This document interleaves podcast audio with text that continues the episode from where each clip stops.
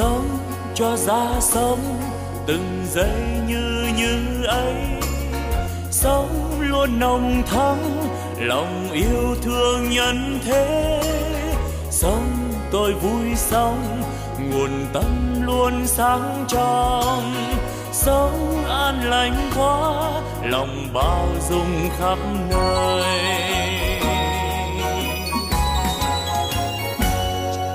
Sống tôi vui sống từng giây yêu thương quá sống tháng sống vì tha nhân nên vui sống. Phút như như ấy làm cho tâm tươi sáng. Cái như như ấy là nguồn tâm sáng soi. La la la la la la la la la la la la la la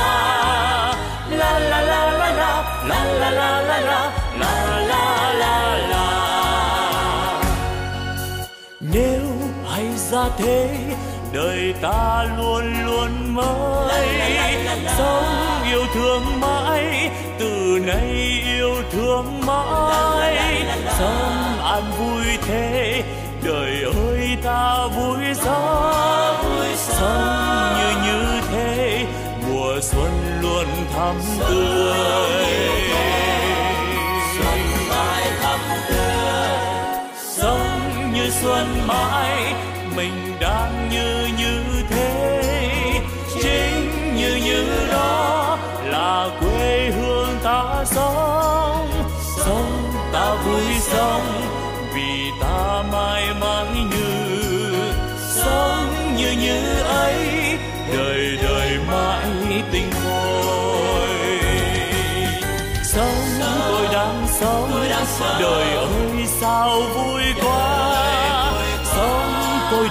sống vì đời quá tươi vui sống như đang sống.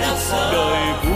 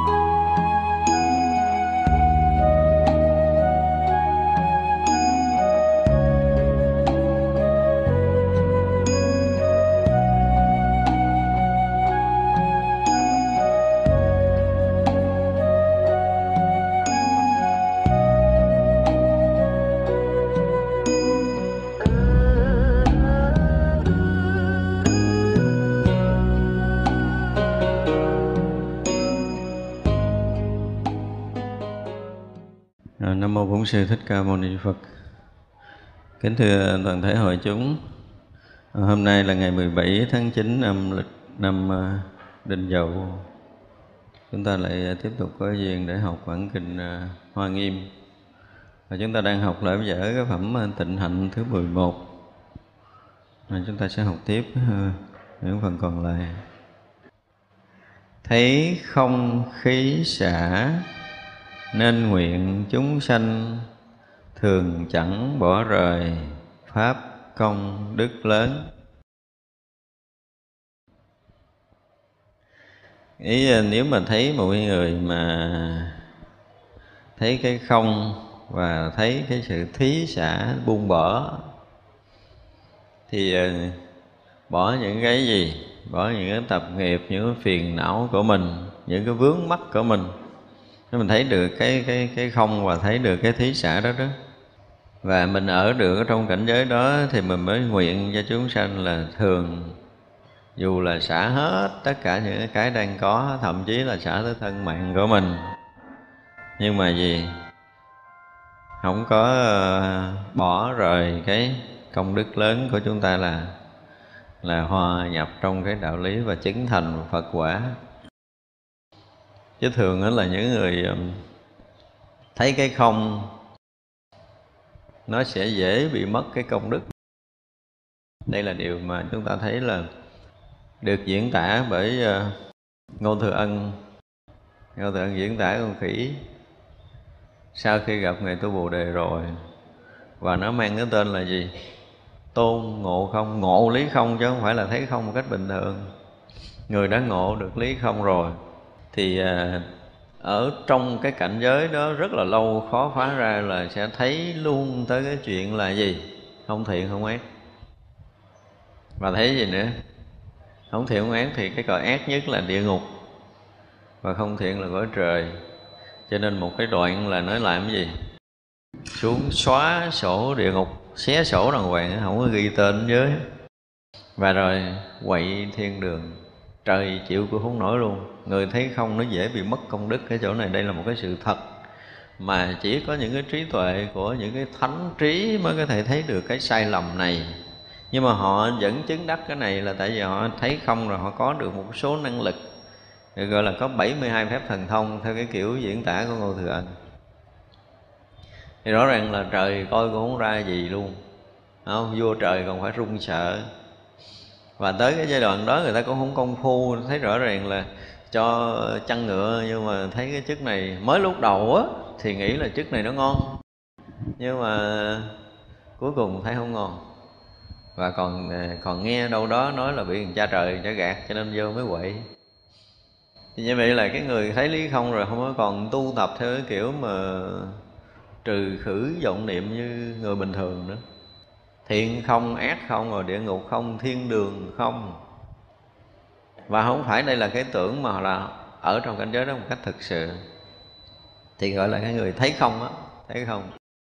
Và rõ ràng là họ không cần làm thiện, và họ cũng không dự vào ác nữa, chứ không phải là họ không thiện mà làm ác, họ không làm ác nữa.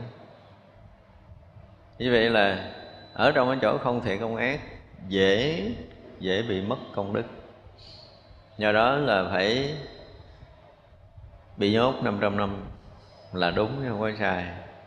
Hoàn toàn đúng theo cái lý luận của của đại thừa này.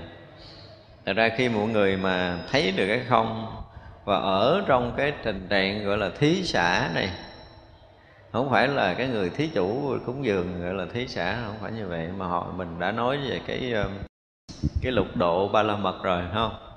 Ai nghe lục độ ba la mật thấy cái bố thí là gì? Bố là khắp thí là trò. Nhưng mình hiểu cái chuyện nghĩ cái nghĩa đó thì nó lại là một cái gì đó nó nó bề ngoài. Thực sự bố thí là một cái dạng xả ly. Chỉ vậy là thay vì mình dùng cái từ là cho cùng khắp thì mình sẽ nói một cái từ ngữ khác của cái hai chữ bố thí là gì? Không vướng mắc. Không có là xả ly nữa, nếu mà còn của mình thì mình cho người khác. Bây giờ mình không có chỗ nào để vướng hết. Thì đấy đó mới gọi là bố thí ba la mật. Tại vì mình không có chỗ nào vướng cả thân lẫn tâm vào hoàn cảnh.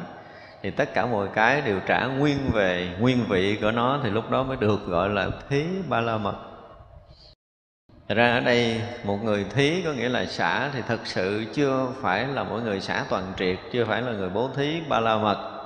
Nhưng mà khi mọi người đã thấy không, có nghĩa là người đã đã buông bỏ mọi cái họ mới có thể thấy không được. Đây là điều để chúng ta phải thấy. Đương nhiên là rớt trong cái không, nó không phải là cái cảnh giới Phật đạo mà Đức Phật muốn dạy mình. Nhưng mà nó cũng là một cái tầng tâm chứng chúng ta phải nói như vậy. Như vậy là người thấy không, người đến cái vị trí không là một tầng tâm chứng, nó chưa có hoàn toàn, nhưng mà đó cũng là một cái tầng tâm chứng để thấy, để thể hiện một cái đời sống gần như là xả ly hoàn toàn. Và cũng phải ở cái không này, nếu có thiện tri thức thì chỉ cần một chút gợi mở mình thôi. Nhưng mà chúng ta thấy cái cách diễn tả của ngô từ ân hay ở cái chỗ là hành giả phải môi cho ra tại vì đã thấy được cái không rồi, đã có được thần thông rồi, nhưng mà bị dính cái chỗ nào mà không thông. Đó là cái thắc mắc theo cái nghĩa của mình. Có nghĩa là bị kẹt trong thân ngũ quẩn. Nhưng mà cái người thấy không không có cái thân này luôn nữa, họ sẽ thấy không có cái thân này.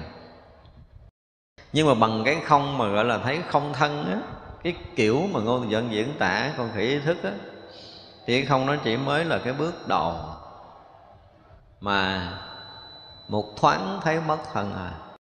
Ở trong cảnh giới không thân này, trong cảnh giới không này, nó dần dần dần đi vào cái chiều sâu của cái không thân, không tâm, không cảnh giới. Nhưng mà tưởng nó còn, cho nên là thấy không thân, nhưng mà cái tưởng vẫn còn giữ cái thân này. Cho nên thấy cái thân này bị kẹt. Thì ra muốn phá được cái thân này vô hành giả nó phải phá được cái gì? Phá tới cái tưởng mới hết cái thành Cho nên mặc dầu là trong cái cái cái, cái phá ngũ quẩn á thì à, sắc quẩn được phá rồi mới phá thọ quẩn mới phá tưởng quẩn. Nhưng mà thực sự khi đi vào công phu thì chuyện lại khác khác nhiều lắm. Muốn phá sắc quẩn thì tưởng quẩn. Phải phá, ví dụ như bây giờ chúng ta đang ngồi đây, thì chúng ta thấy đây là bàn, đây là nhà, đây là tất cả những cái mà mắt chúng ta đang thấy, tất cả âm thanh chúng ta đang nghe. Thậm chí chúng ta thấy thân, thấy tâm mình là thấy bằng cái gì? Tưởng. Chúng ta thấy bằng tưởng. Nhưng mà trên thực tế là chúng ta vẫn có thân mấy chục ký, vẫn có cái bàn này cứng, vẫn có hư không, vẫn có những cái sai biệt này. Thì nếu như ngồi đây cãi thì chắc chắn là cái người đạo lý sẽ cãi không có lợi người phàm. Là tại vì tôi phóng lên bằng cân, tôi cân vẫn 50 kg đúng không? Cây này tôi rờ vẫn cứng, rồi hoa nó vẫn màu vàng, nó khác với màu xanh. Đó là một cái sự thật đang hiện ra.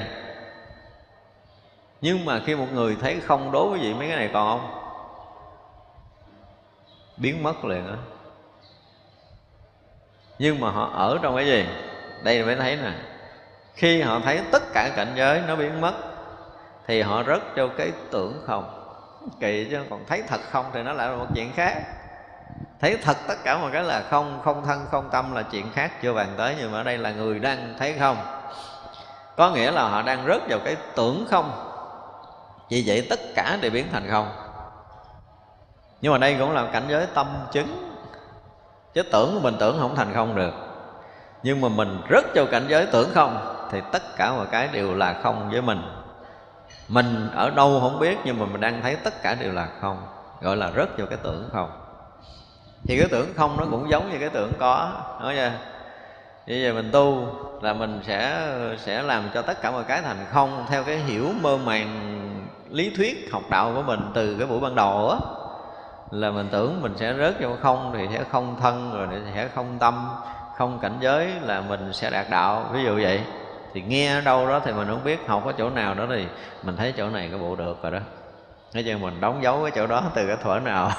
Đó bây giờ mình tu mình tu sao đó để mình rớt vô cái không mình nhìn thấy cái mọi cái đều biến thành không. Cái mình tưởng mình chứng rồi nhưng mà chứng cái tưởng. Chứng được cái tưởng của mình chứ không phải là chứng đạo cho ta nên biết điều này. Đó, giống như là có một số đạo giáo dạy người ta là nhà à, tu tới được như vậy sẽ thấy như vậy tu tới kia sẽ thấy kia tu nọ thấy nọ cái mình thấy cái bộ có lý cái mình tu cái mình hồi cái mình hiện cái đó ra. Hiện cái đó ra cái mình nghĩ mình chứng chứ không phải mình chứng cái tưởng của mình là tại vì từ hồi mình học là ông thầy mình đã mớm cái đó rồi. Thì đây là những cái sai lầm trong công phu. Cho nên khi thấy không thì đã thể hiện một cái cuộc sống xả ly thật sự nha không phải đơn giản đâu á. Đạt tới cảnh giới không này tới một lúc họ sẽ thấy mình hoàn toàn không. Ờ, không có tiền, không có quyền, không có thân, không có tâm, không có cảnh giới, không có tất cả mọi cái đang hiện ra nơi tâm. Và rõ ràng người ta vẫn còn thấy mọi cái là không, nhưng ngược lại là gì? Mình chưa thành không. Mình thấy như cái thân mình nó là không, nhưng thực sự là cái thân mình nó vẫn đang có. Tại sao? Thì lúc mà hành giả đang ngồi nhập định. Đây là những cái chuyện mà khi, tại vì không có gặp người trong chuyên môn mình không có bàn nhiều, thì khi một người đang ở trong định mà họ xử lý hơi thở một cách tốt nhất để bắt đầu cái cái hơi thở đi từ một cái trạng thái mà nó nó nặng nề như bây giờ. Bây giờ đối với mình là thực sự là hơi thở nặng nề nha. Mình đang thở như vậy nhưng mà đây là hơi thở nặng nề. Hơi thở nặng trọc nó dùng cái từ vậy nó đúng chính xác hơn là chúng ta đang thở. Mình nghĩ là mình thông chứ thực sự nó đang rất là nặng trọc. Và khi mà chúng ta bước qua cái ngưỡng này của hơi thở, một ngưỡng cửa đầu tiên của hơi thở thôi, là chúng ta vừa có một cái cảm nhận, cảm giác là mình thở như vậy nè, là nặng trọc cái đã. Thì chúng ta mới bước qua cái đang thở này. Hiểu chưa? Chúng ta bước tới một cái ngưỡng, ví dụ như mình bước tới cái cửa mà muốn ra ngoài là phải bước qua cái ngạch đó gọi là cái ngưỡng. Thì như vậy, chúng ta muốn thoát khỏi cái hơi thở nặng trọc hiện tại này, thì đến một lúc thiền định, tâm chúng ta đã đến một cái ngưỡng để có thể bước qua hơi thở nặng trọc này là chúng ta cảm giác nó nặng trọc thiệt. Hơi thở đang nặng trọc. Thoát qua một bước. Thì lúc đó hành giả sẽ gọi là chứng thực chứng thực cái cảnh giới của hơi thở nhẹ hơn nặng trọc hồi nãy. Cho nên gọi là một cái ngưỡng rất nhỏ. Nhưng mà chúng ta cũng sẽ chứng thực một cái cảnh giới của hơi thở mới. Như vậy là cái gì? Là thông, là rỗng là nhẹ, là dài. Chưa có nói gì sâu. Đây là một cái ngưỡng nữa vậy là thỉnh thoảng chúng ta có thể xảy ra về mặt vật chất thì chúng ta ngồi điều chỉnh, chúng ta hít thở và tất cả những tâm lực tu hành, chúng ta một cái đoạn chúng ta mới bước qua nổi cái ngưỡng này. Nhưng mà thật sự bây giờ tới ngồi đây nè, tất cả chúng ta chưa có một cái lần thấy rằng hơi chúng ta đang thở, đây là nặng trọc, đúng không? Chưa? Chúng ta chưa có một cái lần tâm chứng này thì chúng ta chưa bước qua cái ngưỡng này nên biết như vậy. Thì vậy là nó nó dài, nó rỗng, nó nhẹ và nó thông. Đó là một cái ngưỡng thứ hai. Thì đạt tới cảnh giới dài, rỗng, nhẹ, thông á, thì nó sẽ tới cái ngưỡng gì nữa? Nó rỗng như thế nào? Ví dụ như bây giờ chúng ta nhìn thấy cái thằng trai chúng ta rỗng là nắm không sát. Thấy chưa? Thay vì nãy nắm chặt, bây giờ nắm sát là nó hơi rỗng rồi nè.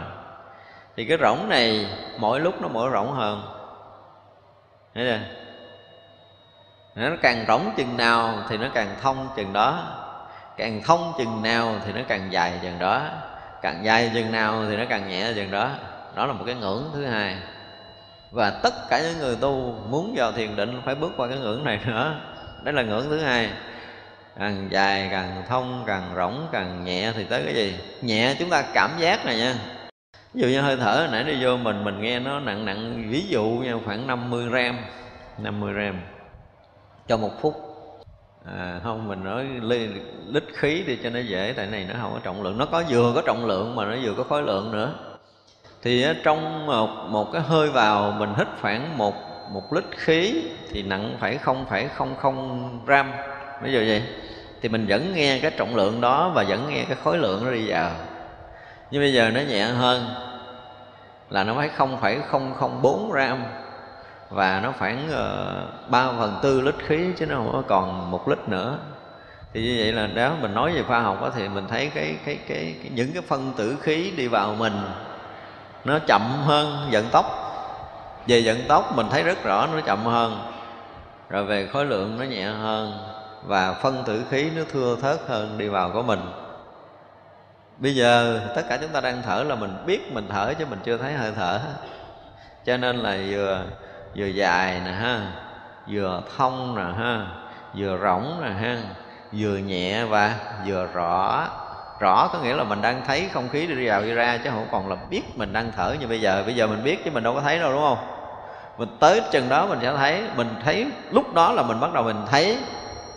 Ngồi nhìn nữa cái cái phân tử khí nó dày nó dày hơn, nó đục hơn. Bây giờ là mỏng hơn, thưa hơn, nó sẽ gì? Nó sẽ sáng hơn. Từ ngoài vô nó cũng sáng chứ chưa nói, trong đi ra thì nó vừa nó vừa thưa thớt nó vừa mỏng manh nó vừa chậm rạp nó vừa sáng suốt nè nó vừa nhẹ nhàng, nó vừa, nó nhiều. À, nó nhiều. Xong rồi, nó nhẹ thêm một cái tầng nữa. Tới tầng đó, thì lúc này là nó sẽ bắt đầu từ từ thông cái thân. Nói bây giờ mấy người đang thiền định thì sau này quý vị sẽ thấy những cái chuyện này xảy ra. Đây là chuyện thật, không có cho tưởng đi dự vào. Đây là cái sự thật về cái quy lực phá cái thân kiến. Muốn phá thân kiến phải phá bằng hơi thở, không phá bằng hơi thở không có đường. Để phá được đừng kiệm đường khác mất công đó. Thật ra kiết sử ban đầu là phải phá được thân kiến, mà nếu không phá được thân kiến đừng nói mình tu cái gì. Do đó là, đó thì vậy là càng thưa hớt cái khí chừng nào có nghĩa là gì? Cái rỗng cái thông á, nó càng nhiều hơn chừng đó của cái thân mình. Càng nhiều hơn cái rỗng có nghĩa là gì? Có nghĩa là cái sự trao đổi lần lần á lần lần cái sự trao đổi khí á, nó không còn là nhu cầu của lỗ mũi.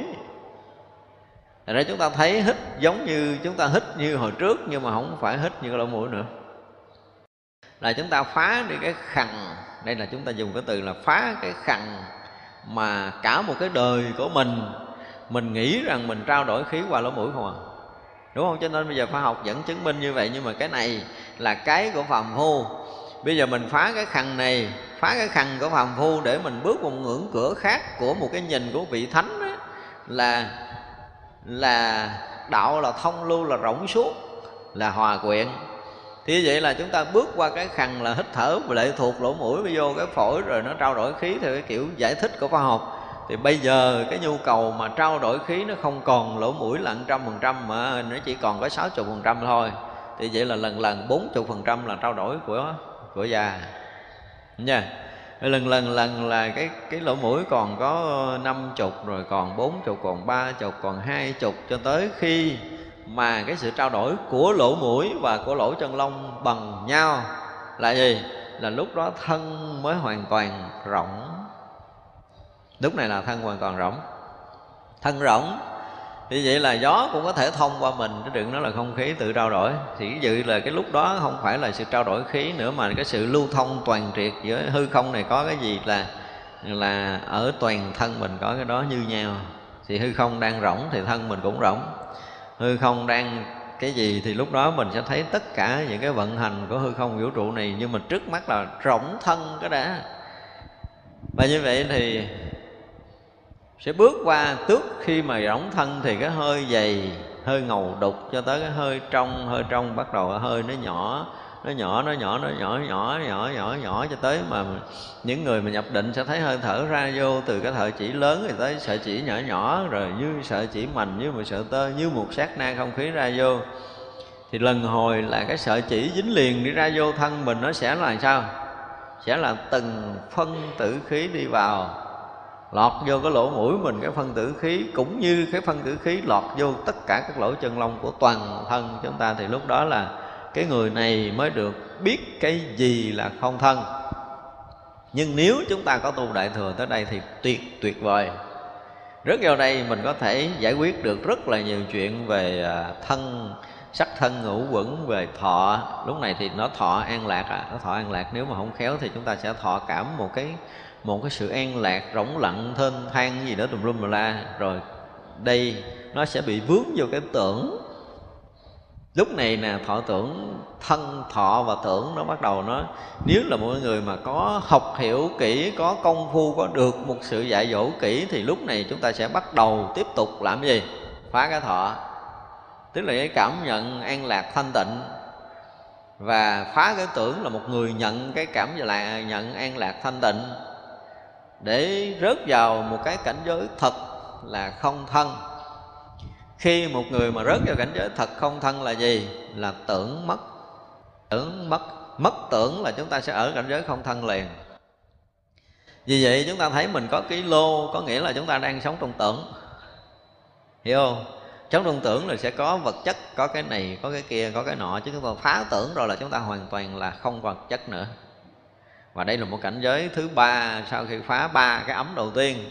Nhưng mà ở cái thiền định mà sơ đẳng ban đầu của cái phá mười kiết sử thì chúng ta mới có ngấp nghé cái bờ mé để chúng ta phá được cái thân kiến.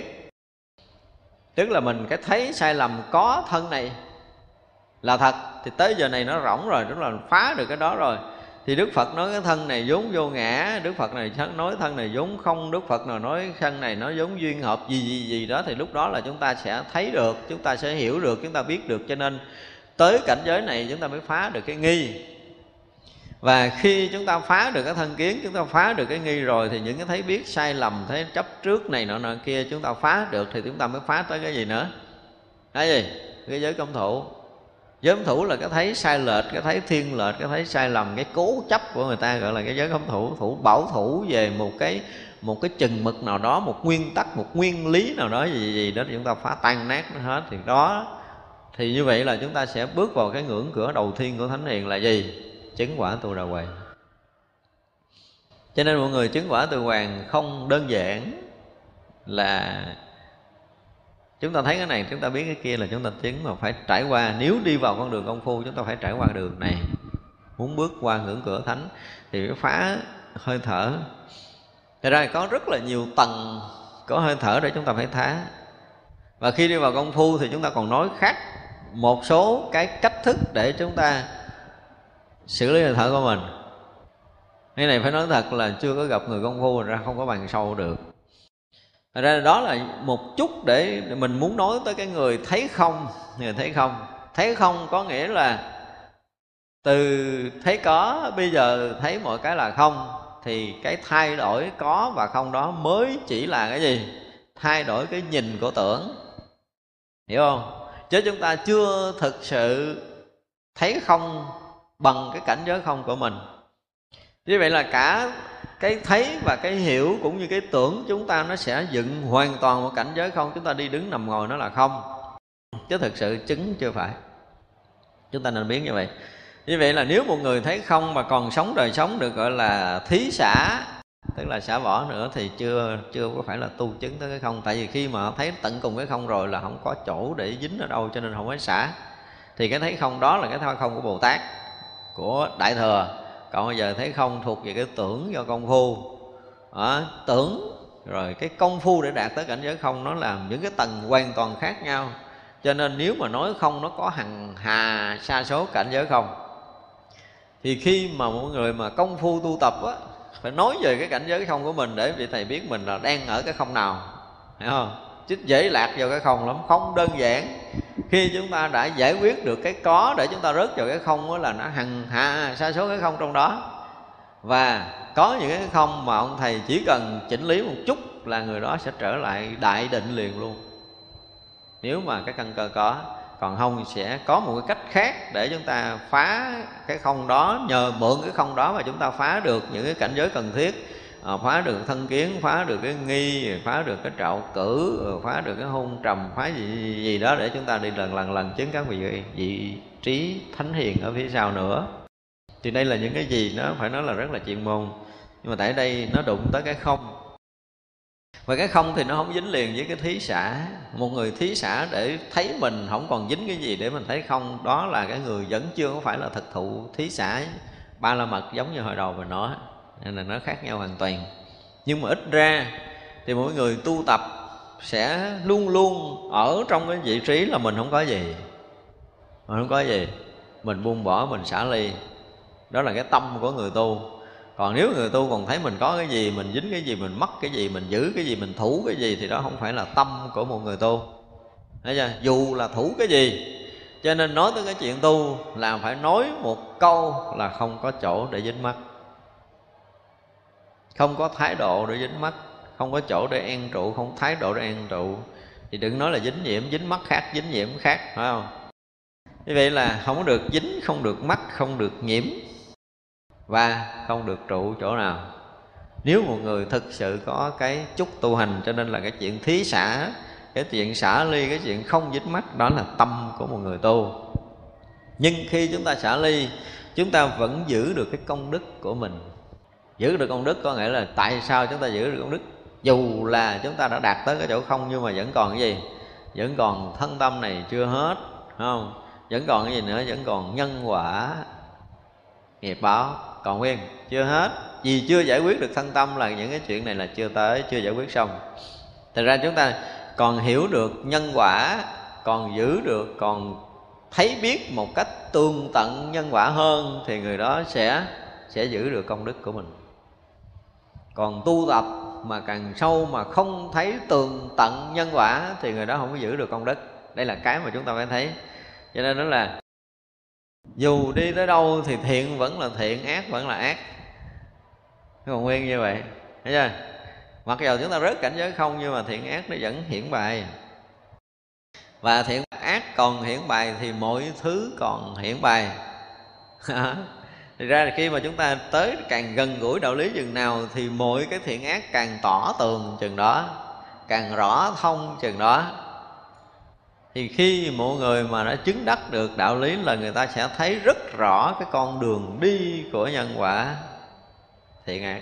Thấy rõ, như bây giờ mình tưởng, ví dụ như bây giờ mình nghe là người này à, chửi người kia ăn tiếng, thì nhân quả đời sau hay là cái gì đó, một thời gian cái người đó bị chửi lại 10 tiếng nhưng mà mình thấy không? Không, nghe nói nghe nói mình nói lại. Mình tưởng là nhân quả nó sẽ tới chừng đó, mười giây một, trả mười. Chứ mình đâu có thấy đâu. Tới một cái giai đoạn mà trí chúng ta có, thì chúng ta sẽ thấy rất rõ là từ lúc mình chửi người ta cho tới lúc người ta chửi lại mình, là rõ ràng nhân quả nó đi cái kiểu đường thẳng hay đi cái đường cong hay là đi đường gì đó, là chúng ta sẽ thấy rất rõ con đường đi của nhân quả kinh khủng vậy thì gọi là trí tuệ của người giác ngộ thì phải thấy được cái chuyện này. Ngược lại, họ thấy được chuyện là họ sẽ thấy ngược về nhân quả cũ. Thấy rất rõ chứ không tưởng tượng được. Cho nên họ nhìn mình, cái họ biết mình là từ đâu tới, gọi là thấy nhân quả cũ. Như vậy là gọi là trí tuệ giác ngộ. Cho nên đó nói tới cái chuyện xả ly thì không vẫn không mất, nhân quả vẫn là hiện hữu đó thiện ác vẫn là hiện hữu đó, mọi thứ vẫn là hiện hữu đó. Cho nên khi mà rớt vào cái không thật á, ở đây để mà nói một bước thôi, nhưng mà cái này nó cũng không cần phải đào sâu. Bây giờ một cái hành giả mà tu tập thấy thật, tới cảnh giới không thật mà không bị lạc đó ha. Thấy chưa? Thì thân mình lúc đó là hiện hữu rỗng, tâm mình lúc đó hiện hữu rỗng, cảnh giới này cũng hiện hữu rỗng mà là gì? Hả? mà là không mất miếng nào trong mọi thứ thì lúc đó là lúc chúng ta thấy thật. Như vậy là dù là chúng ta rớt vào cái trạng thái không, tâm chúng ta đang ở trong cảnh giới không, nhưng mà một mãi tơ rất nhỏ nhiệm của nhân quả nó vẫn hiện rất rõ ràng với mình, chứ đừng nói là mấy cái lá cây nhỏ nha, không có. Nó ghê gớm đến mức độ là khi chúng ta đã rớt vào đúng thì tất cả những cái nhỏ nhiệm nhất trong không gian vũ trụ này đều hiện rõ trong đó. Đây là trí tuệ thật, rất vô cảnh giới, không phải đạt tới cái chỗ này. Còn không là thua, không gì thì không biết. Nhưng mà tại vì mình đây mình nói tắt để mà mình thấy rằng cái không đúng và cái không chưa đúng thôi. Chứ còn trên cái đường mà từ cái không chưa đúng cho đạt tới cái không đúng này, nó là nghìn trùng. Nó là nghìn trùng. Do đó mà những người mà có công phu rồi á thì họ thấy đời họ không bao giờ dám rời thiện tri thức. Kinh khủng như vậy chỉ cần chỉ cần một sát na lệch lạc của mình thôi, mà mình không có đem toàn tâm, toàn ý hướng về thiện tri thức để xin trình bày công phu và tháo gỡ, thì mình sẽ chết liền một sát na kể. Một là ngã nó sẽ bám chặt cái sở chứng này và khi bà sở chứng này nó được bản ngã mình chấp nhận rồi thì không có ông thầy nào phá được và mình chết chỗ này mình không có đường ra. Và nhiều người chết lắm, tại vì cái mà mình cực thấy rất là nhiều thời gian. Mình quá cực à. Bây giờ được cái yên yên, được cái rỗng rỗng, rồi được cái an an là mình thấy mình đã ngon lành rồi, thôi trụ đây cho rồi đi, ông thầy cũng nói chuyện gì kệ không? Thành ra đây là một cái điều rất khó cho khi mà tất cả hành giả công phu.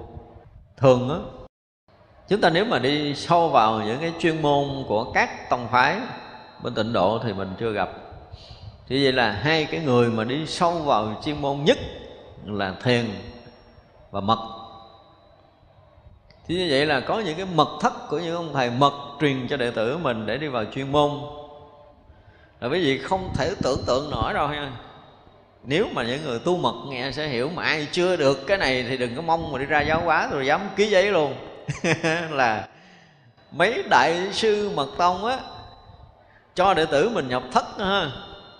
Là ngồi đó 24 trên 24 canh quý vị tin không? Tại vì anh sử dụng mà mật chú á, là kinh khủng lắm. Nó chỉ cần nó chỉ cần lệch một chút một chút thôi là nó thành quỷ thần liền chứ không đi theo con đường chánh đạo nổi đâu. Cho nên họ có thần thông họ có năng lực để giúp đời này nọ kia là coi chừng.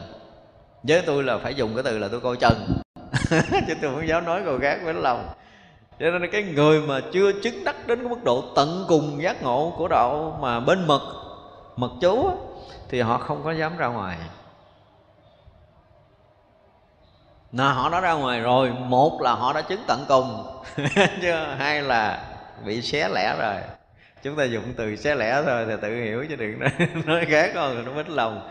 Như vậy là thiền nó cũng thua mật ở cái chỗ này tức là khi mà đã thấy một người bắt đầu rớt vào công phu rồi là ông thầy bắt đầu canh giữ. Tại vì nó rớt vào những cái không này nó sẽ bị hư nè. Từng chút một, từng chút một, từng chút một người này một ngày dụng công thay đổi bao nhiêu cảnh giới là ông thầy gần như phải bám sát, chỉnh liền. Còn thả cho ngày, thả cho tuần, thả cho tháng để tu là biết rằng cho nghỉ á. Cho nghỉ xả hơi á chứ không phải là tu cũng cũng công vậy trơn không có được cái gì á đó nên là khi mà nói tới mà mật thất nói tới chuyên môn là một cái chuyện tôi nói là một ngàn lần khác so với với, với những cái điều mà, mà chúng ta đã từng nói lâu nay. Đây là điều mà chúng ta phải hiểu. Chứ đâu vị thầy mà đã thấy ra được một người mà có cái căn cơ rồi thì thực sự mấy ông thầy cũng nói một câu làm sao? Nói như các vị tổ sư nói sao? Nguyên một cái bầy giả can chỉ cần một con sư tử là đủ. Như vậy là ông thầy đã đặt toàn tâm, toàn ý vào cái người này để làm sao mà phá vỡ được cái sinh tử của người đó để thay thế vị thầy truyền bá chánh pháp về sau. Thì đó là một cái chuyện hoàn toàn chuyên môn, không có đơn giản. Cho nên ở đây tu, hoặc là tất cả các nơi tu khác, thì chúng ta giữ đúng thời phá tu tập thế này thế kia thế nọ, thì nó chỉ là phải dùng một cái câu hơi buồn là hình thức thôi. Hình thức là cho có nhập thất cũng là hình thức thôi. Chứ mà nhập thất để tu thì chưa có khu thiền thất thực thụ nào xảy ra hết, chưa gặp.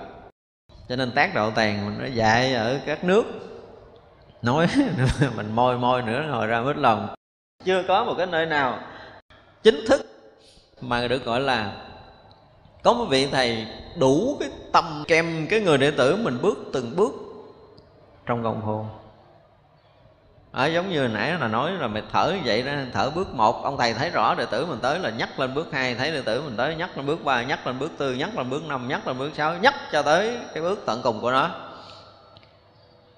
Thì cái người hành giả thấy rõ ràng là mình bước từng bậc luôn ở trong tâm linh luôn.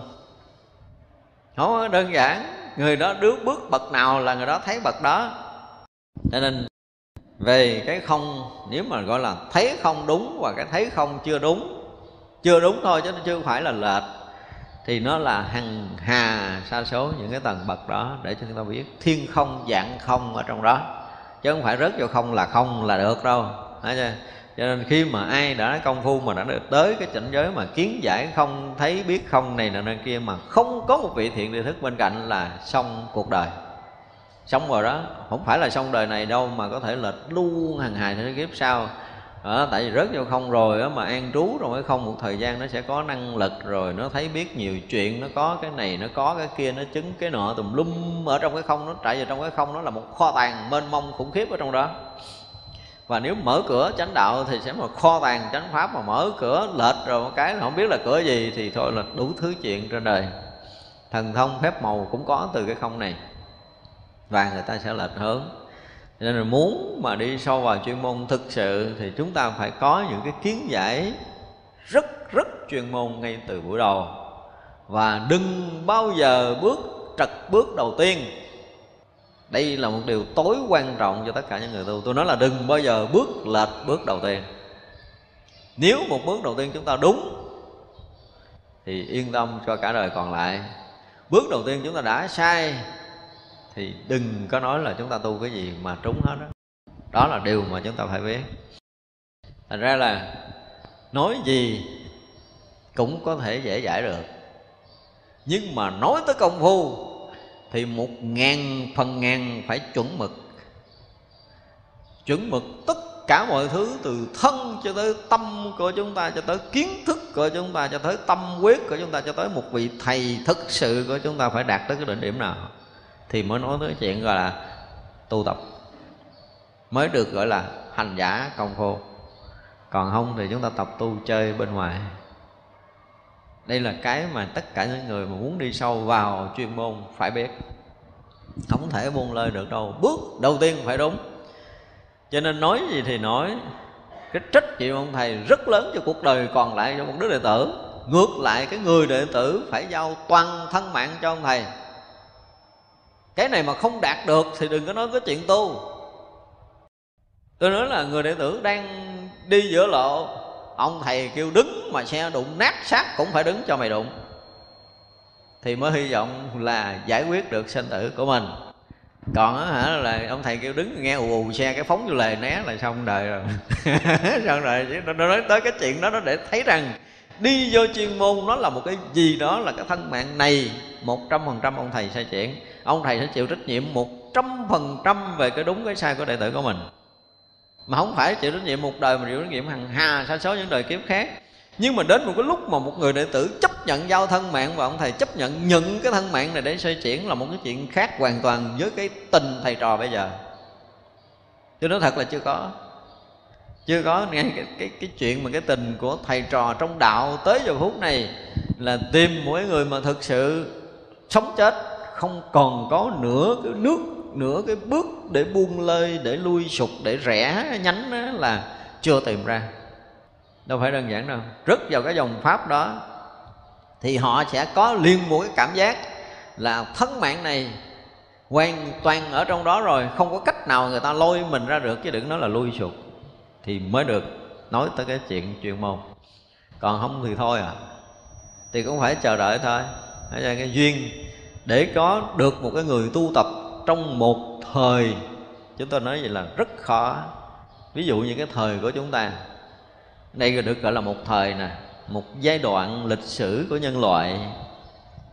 Muốn tìm một người mà thực sự chuyên môn tu tập và thực sự tâm quyết với cái đạo lý giác ngộ giải thoát đã là rất khó rồi. Chứ đừng nói là đạt được cái gì mà còn luôn. Thời của chúng ta đã là khó rồi. Cho nên là có đôi lúc đây phải nói thật là cái tâm trạng xảy ra, mình nhìn hoài, mình tìm hoài. Từ phải nói là nhiều chục năm cho tới giờ phút này vẫn không tìm ra người, có thoáng buồn nhưng mà mình nghĩ là cái thời nó như vậy rồi.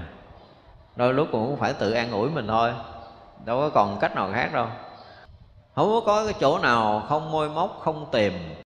Đảo tràng nào cũng tới, nước nào cũng đi mà không thấy ra. Như vậy là để mà có gọi là đồng thanh tương ứng, đồng chí tương cầu theo cái nghĩa của thế gian, có nghĩa là tìm được một người mà thực sự có căn cơ tu tập và quyết tâm tu để đạt ngộ giải thoát ngay trong đời này. Chấp nhận bỏ mạng cho đạo lý thực sự trong đời này thì tới giờ phút này phải thưa thật là chưa có tìm ra được. Chưa tìm ra được móng nào.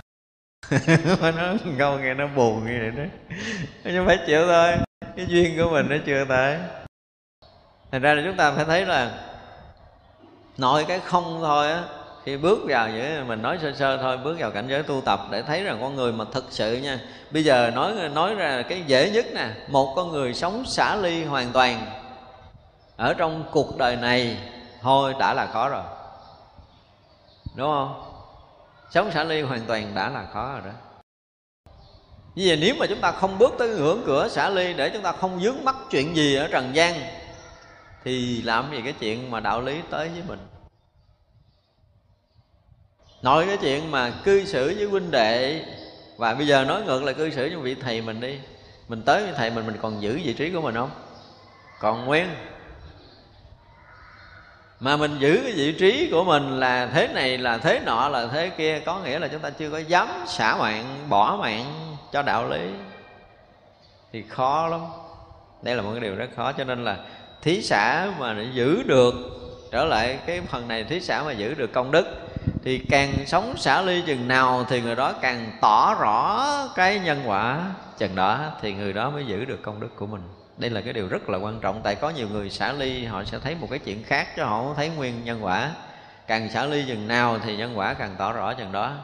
Mà xả ly chừng nào thì càng sáng suốt chừng đó, trí tuệ chừng đó. Chứ nếu chúng ta còn thủ là chúng ta tự đóng bích tất cả các cửa của mình. Sống xả ly mới thấy sáng lên, kỳ lắm. Xả cho tới thành không thì rực sáng. Nhưng mà xả không hết thì vẫn còn một cái màn che. Đó là cái mà chúng ta phải biết, cho nên nhân quả nghiệp báo chúng ta không tỏ tường. Mà nhân quả không tỏ tường thì coi chừng phá hết công đức lành của mình. Cái dịp chúng ta sẽ nói về cái cái cái cái cái nhân quả trở lại một lần nữa ở một cái chiều chuyên sâu nữa, hồi trước giờ mình nói nhân quả, ở một cái chiều rất là bình thường, bình dân thôi. Mà sau này đến cái điều kiện mà cái duyên nó đủ để mình phải nói nhiều về chuyên môn của nhân quả thì chúng ta mới thấy chuyện khủng khiếp. Ý là, một phút ngồi thiền ở đây, nó sẽ ảnh hưởng tới bao nhiêu kiếp về trước của mình. Và nó ảnh hưởng tới bao nhiêu người xung quanh. Nó ảnh hưởng tới cái cảnh giới, cái cõi giới chúng ta đang sống, nó ảnh hưởng tới cái gì cái gì cái gì tức là một cái sự kết nối của một cái sát na mà tu tập hoặc là một cái sát na khởi ác của mình. Thì đầy rẫy một cái sự kết nối của quá khứ, vị lai, của hướng đông, tây nam, bắc, thượng phương, hạ phương. Không có đơn giản. Cho nên học quan nghiêm tới cái lúc mà trùng trùng duyên khởi thì chúng ta sẽ nói hết những cái chuyện đó mà đó thì mất thời gian rất là dài. Thấy người thí xã nên nguyện chúng sanh được bỏ lìa hẳn khổ ba ác đạo. Thấy người thí xã này thì ở đây ngầm ờ, ngụ ý là muốn nói tới một cái người ờ, thí chủ mà mời một vị tăng tới nhà hoặc gặp một vị tăng ngoài đường, chúng ta cúng dường. Thì đó mà là một trong những dạng cúng dường là thí xã đó. Nhớ chưa? Hoặc là chúng ta gặp một người nghèo, chúng ta giúp đỡ. Là chúng ta thấy một người có hoàn cảnh khó khổ, chúng ta thương hoặc là bất kỳ một cái gì đó mà một cái tâm hướng về một người khác có lợi ích thì xem như đó là một cái sự thí xã của mình. Chất cho tới tinh thần gì gì đó, tất cả mọi cái đều là cái dạng thí xã thì xả được như vậy là lìa hẳn về khổ và ác đạo. Không còn cái tâm ác. Thì ra, thì không xuống địa ngục xả ly thì chắc chắn không tới ngạ quỷ rồi. Người bảo thủ chấp tước riêng tư ích kỷ nhỏ nhen thì mới xuống địa ngục chơi. Chứ còn người rộng lượng bao dung là là không bao giờ tới ngạ quỷ được. Vậy nên hỏi xả ly là không bảo thủ nữa. Một người chấp thủ riêng tư là người sẽ tìm đủ mọi cách để đem quyền lợi về cho chính mình. Và khi tìm đủ mọi cách để đem quyền lợi cho chính mình thì họ bất kể nhân quả nghiệp báo thì đó là cái nhân của ngạ quỷ, chắc chắn là người ta khổ, người ta chết chóc, người ta gian tuân, người ta như thế nào, đó là cái chuyện của người ta biết sao đầy túi mình là được. Thì đó là nhân của ngạ quỷ không? Còn người thí xã thì không tham chấp nhiều, mà không tham chấp thì chắc chắn là không rớt xuống súc sanh. Nó tham đủ thứ, cái tham đó thứ, tức là tham dục, muốn thỏa mãn mọi điều thì rớt vào súc sanh cho mọi người thí xã là ba cửa ác dứt khoát không bao giờ tới. Cho nên cái khổ ba ác đạo là chắc chắn nó lìa hẳn, chứ không bao giờ vướng vào trong đó được. Thành ra chúng tôi nói là tìm một người sống một cái đời sống xả ly là đã hiếm rồi. Hiếm thật sự nha. Ngay cả những người tu tập. Đây nói buồn đó là cái người tu chưa sống xả ly được ngày nào trọn vẹn. Thỉnh thoảng giật mình sợ gì đó không biết thì cũng buông buông chút. Buông buông là bị giật mình. chứ còn thật tâm để mà buông xả là chưa có. Nói như vậy cho có ngày nhà tôi bị cháy. Nhưng mà phải nói tại vì thấy rõ ràng là không có. Không có thiệt luôn á, tôi kiếm không ra. Tôi thấy một cái đời sống của một người tu tập mà thực sự một ngày xả ly, chúng ta thấy là dường như là họ đi hỏng mặt đất liền. Nói nhẹ liền, nhẹ tưng liền à. Thì cái sắc diện của họ và cái cách sống của họ trong ngày á, chúng ta nhìn thấy hay lắm. Một người xả ly một ngày chúng ta thấy đời sống họ hay lắm. Cái gì họ cũng có thể thứ tha cái gì họ cũng có thể ban phát cái gì họ cũng có thể chia sẻ cái gì họ cũng có thể vui tươi được. Nhưng mà nhìn lại hết những cái người tu có cái mặt có được cái khí đó không? Không ra. Ngầu ngầu ngầu ngầu mà không biết là ngầu cái vụ gì ai lấy tiền lấy của mình thì mình không biết thậm chí ờ, nói đi nói lại hoài cái chuyện sống chúng biết muốn tranh giành cái gì mà người này ganh với người kia cái ganh người nọ mình cũng không biết. Đó, mà cái huynh đệ sống ganh tị nhau kỳ cục nhìn thấy nó xấu hổ dễ sợ luôn mà cứ cứ ganh nhau hoài không biết ganh gì. Nó ngộ lắm. Nó đôi lúc tôi nói ủa sao mấy người này muốn gì mà kiếm chuyện hơn thua nhau hoài? Mà huynh đệ thôi học cùng thầy rồi ăn cùng bữa cơm rồi tu cùng pháp rồi đủ thứ cái cùng cùng cùng nhưng mà không có hòa không có hòa được. Ra đây là cái mà chúng ta thấy rằng một người mà thực sự thí xả cho tới thí xả cả cái thân mạng mình cho đạo thì người đó thực sự là thoát ba con đường ác. Cho nên chúng ta phải sống làm sao thể, thể hiện chút tu hành. Đúng không? Phải nói một câu là làm ơn tu dụng chút. Tu dụng chút đó là sống rơi rụng dụng chút đi. Sống đừng có dướng mắt, đừng có chóc trước đừng có thế này thế kia thì sẽ nhẹ cho chính bản thân mình. Chứ ai vô đó, nếu mình sống một ngày xả ly ông này không được cây vàng nào đâu. Nhưng mà mình nhẹ. Mình sống được một ngày thôi là thấy cái cuộc đời tu chúng ta ý nghĩa lắm cái người tu mà mỗi ngày không thấy ý nghĩa trong cái đời sống tu tập, có nghĩa là người đó không có tu. Đừng có nói gì hết trơn á. Mỗi một cái giờ trôi qua, chúng ta thấy rất là giá trị, rất là ý nghĩa. Là vì sao? Vì mình làm đúng cái gì của phật dạy á, và đồng thời mình được cái gì ở nơi tâm. Thấy rất rõ ràng là tâm chúng ta yên hơn, thanh tịnh hơn, nhẹ nhàng hơn, sáng suốt hơn, vân vân vân. Tất cả những cái đó nó sẽ xảy ra thì mình thấy từng ngày, từng giờ, từng phút trôi qua, chúng ta nói giá trị, rất giá trị khi chúng ta đã bắt đầu thực hành lời phật dạy. Chúng ta thấy rất giá trị cho từng khoảnh khắc sống này. Chứ không phải là thời gian sống buồn tuổi, cố gắng sống cho nó hết ngày, đang đi ngủ, không có chuyện đó. Không có cái chuyện phấn đấu để được cái này, cái kia. Hoàn toàn có, nếu một người thực tu, họ sẽ thấy hay lắm. Từng khoảnh khắc trôi qua đều yên ở trong cái an lạc hạnh phúc của đạo lý, trong cái trong sáng vượt thoát của đạo lý. Họ không thấy cái gì vướng bận, họ không thấy cái gì dính mắt họ không thấy gì trói buộc, họ không thấy gì để mà họ chấp trước được hết. Và như vậy mới thể hiện đời sống của một người tu. Và họ sống dung hòa, họ sống hòa quyện, họ sống hòa hợp, họ sống thương yêu. Và đó là cái môi trường của đạo. Nhưng mà cái người ở trong chùa lại rời cái này để sống thì không biết sống môi trường nào. Ở trong chùa hình như là thấy này không quen. Nhưng sống thương yêu không quen. Sống tha thứ không có quen. Sống hòa hợp không có quen.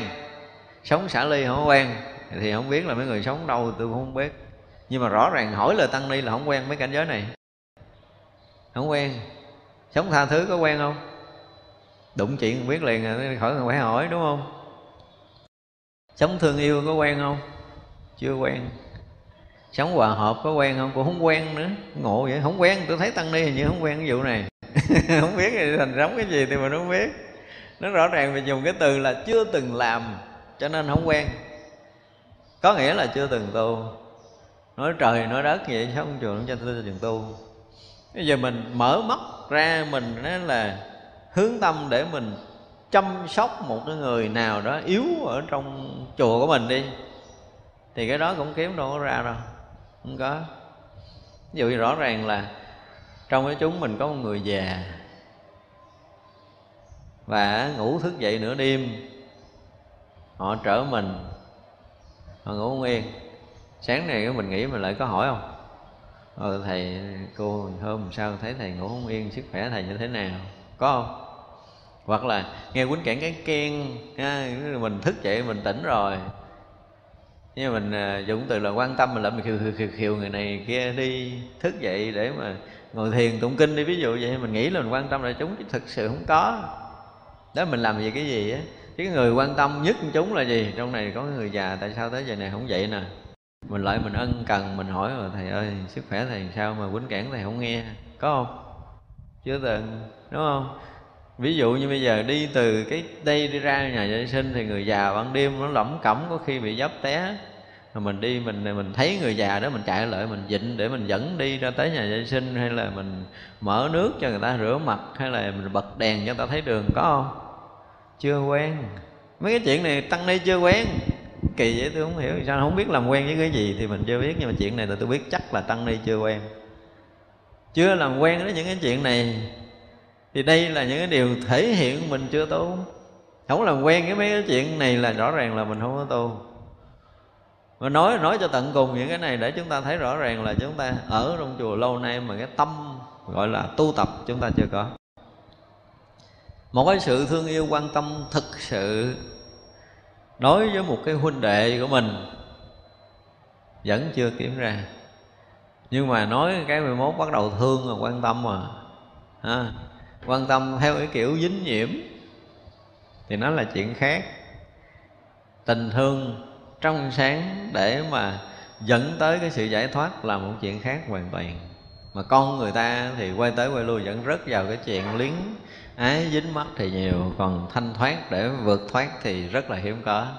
Cho nên sống để xả ly là một cái gì đó thể hiện cái sự tu tập từng ngày, từng giờ của người tu của mình không có đơn giản. Thấy vậy chứ mà tìm một người mà thực sự xả ly ngày giờ chúng ta thử đi. Tất cả tăng ni phật tử, chúng ta thử một ngày sống xả ly rồi chứ gì thấy liền à. Mình thấy mình nhẹ nhiều chuyện lắm. Nhớ lại chuyện bực mình, cái mình xả bỏ là mình nhẹ liền. Nhưng mà nhớ lại chuyện bực mình, cái mình không có xả bỏ, cái mình thấy mình bực thêm nhỏ nó sao nó nó rồi hổm nó chọc tao một lần rồi, ngồi nghĩ bữa hôm qua nó là còn cà chớn, nó chọc tao nữa rồi có hồi nãy thấy cái nó cũng cười cười, kiểu khinh dễ ta nữa. Nó cứ kiểu nói vậy cứ trong trong trong trong thêm để mình nặng.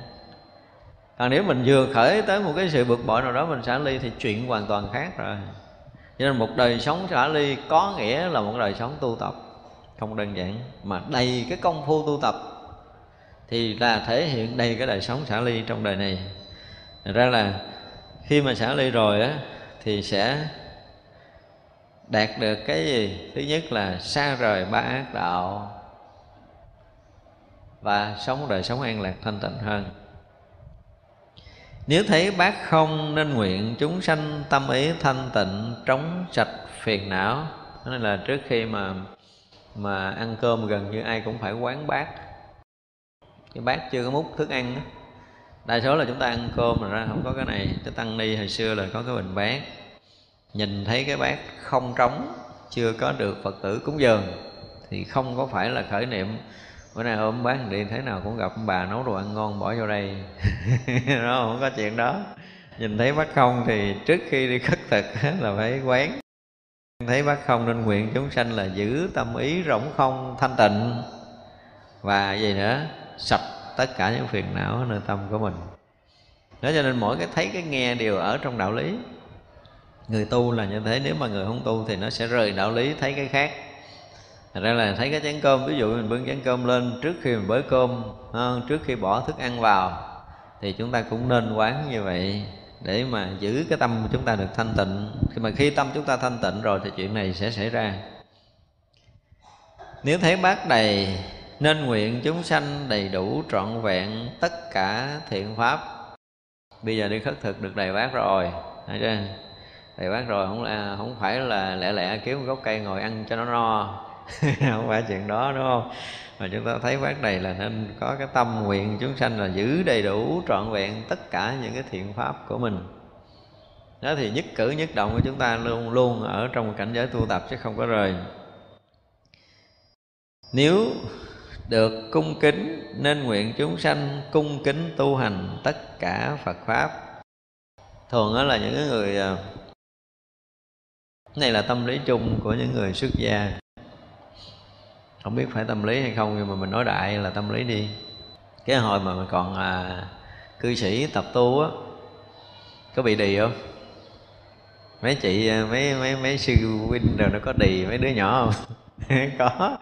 Nó làm tôi cái này có làm tôi cái kia bị sai mà sai. Mình mới công quả xuất gia mà bị sai mà không làm là kẹt đó nè không có giỡn đâu phải làm công bữa làm làm rồi cho tới khi mà được xuất gia làm điệu làm chúng nhỏ. Chú nhỏ thì tiếp tục bị sai sử nữa.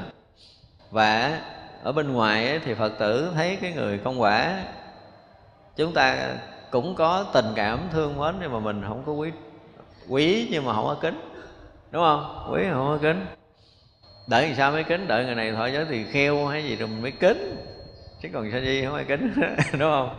Rồi còn cư sĩ không ai kính hết đó cho nên là mình được người ta nhìn với cặp mắt không có tôn trọng không có kính nể mình là buồn lắm. Gán tu ở chùa lâu lâu thọ thì kheo để cho mình được ờ, ăn trên ngồi trước được người ta cung kính.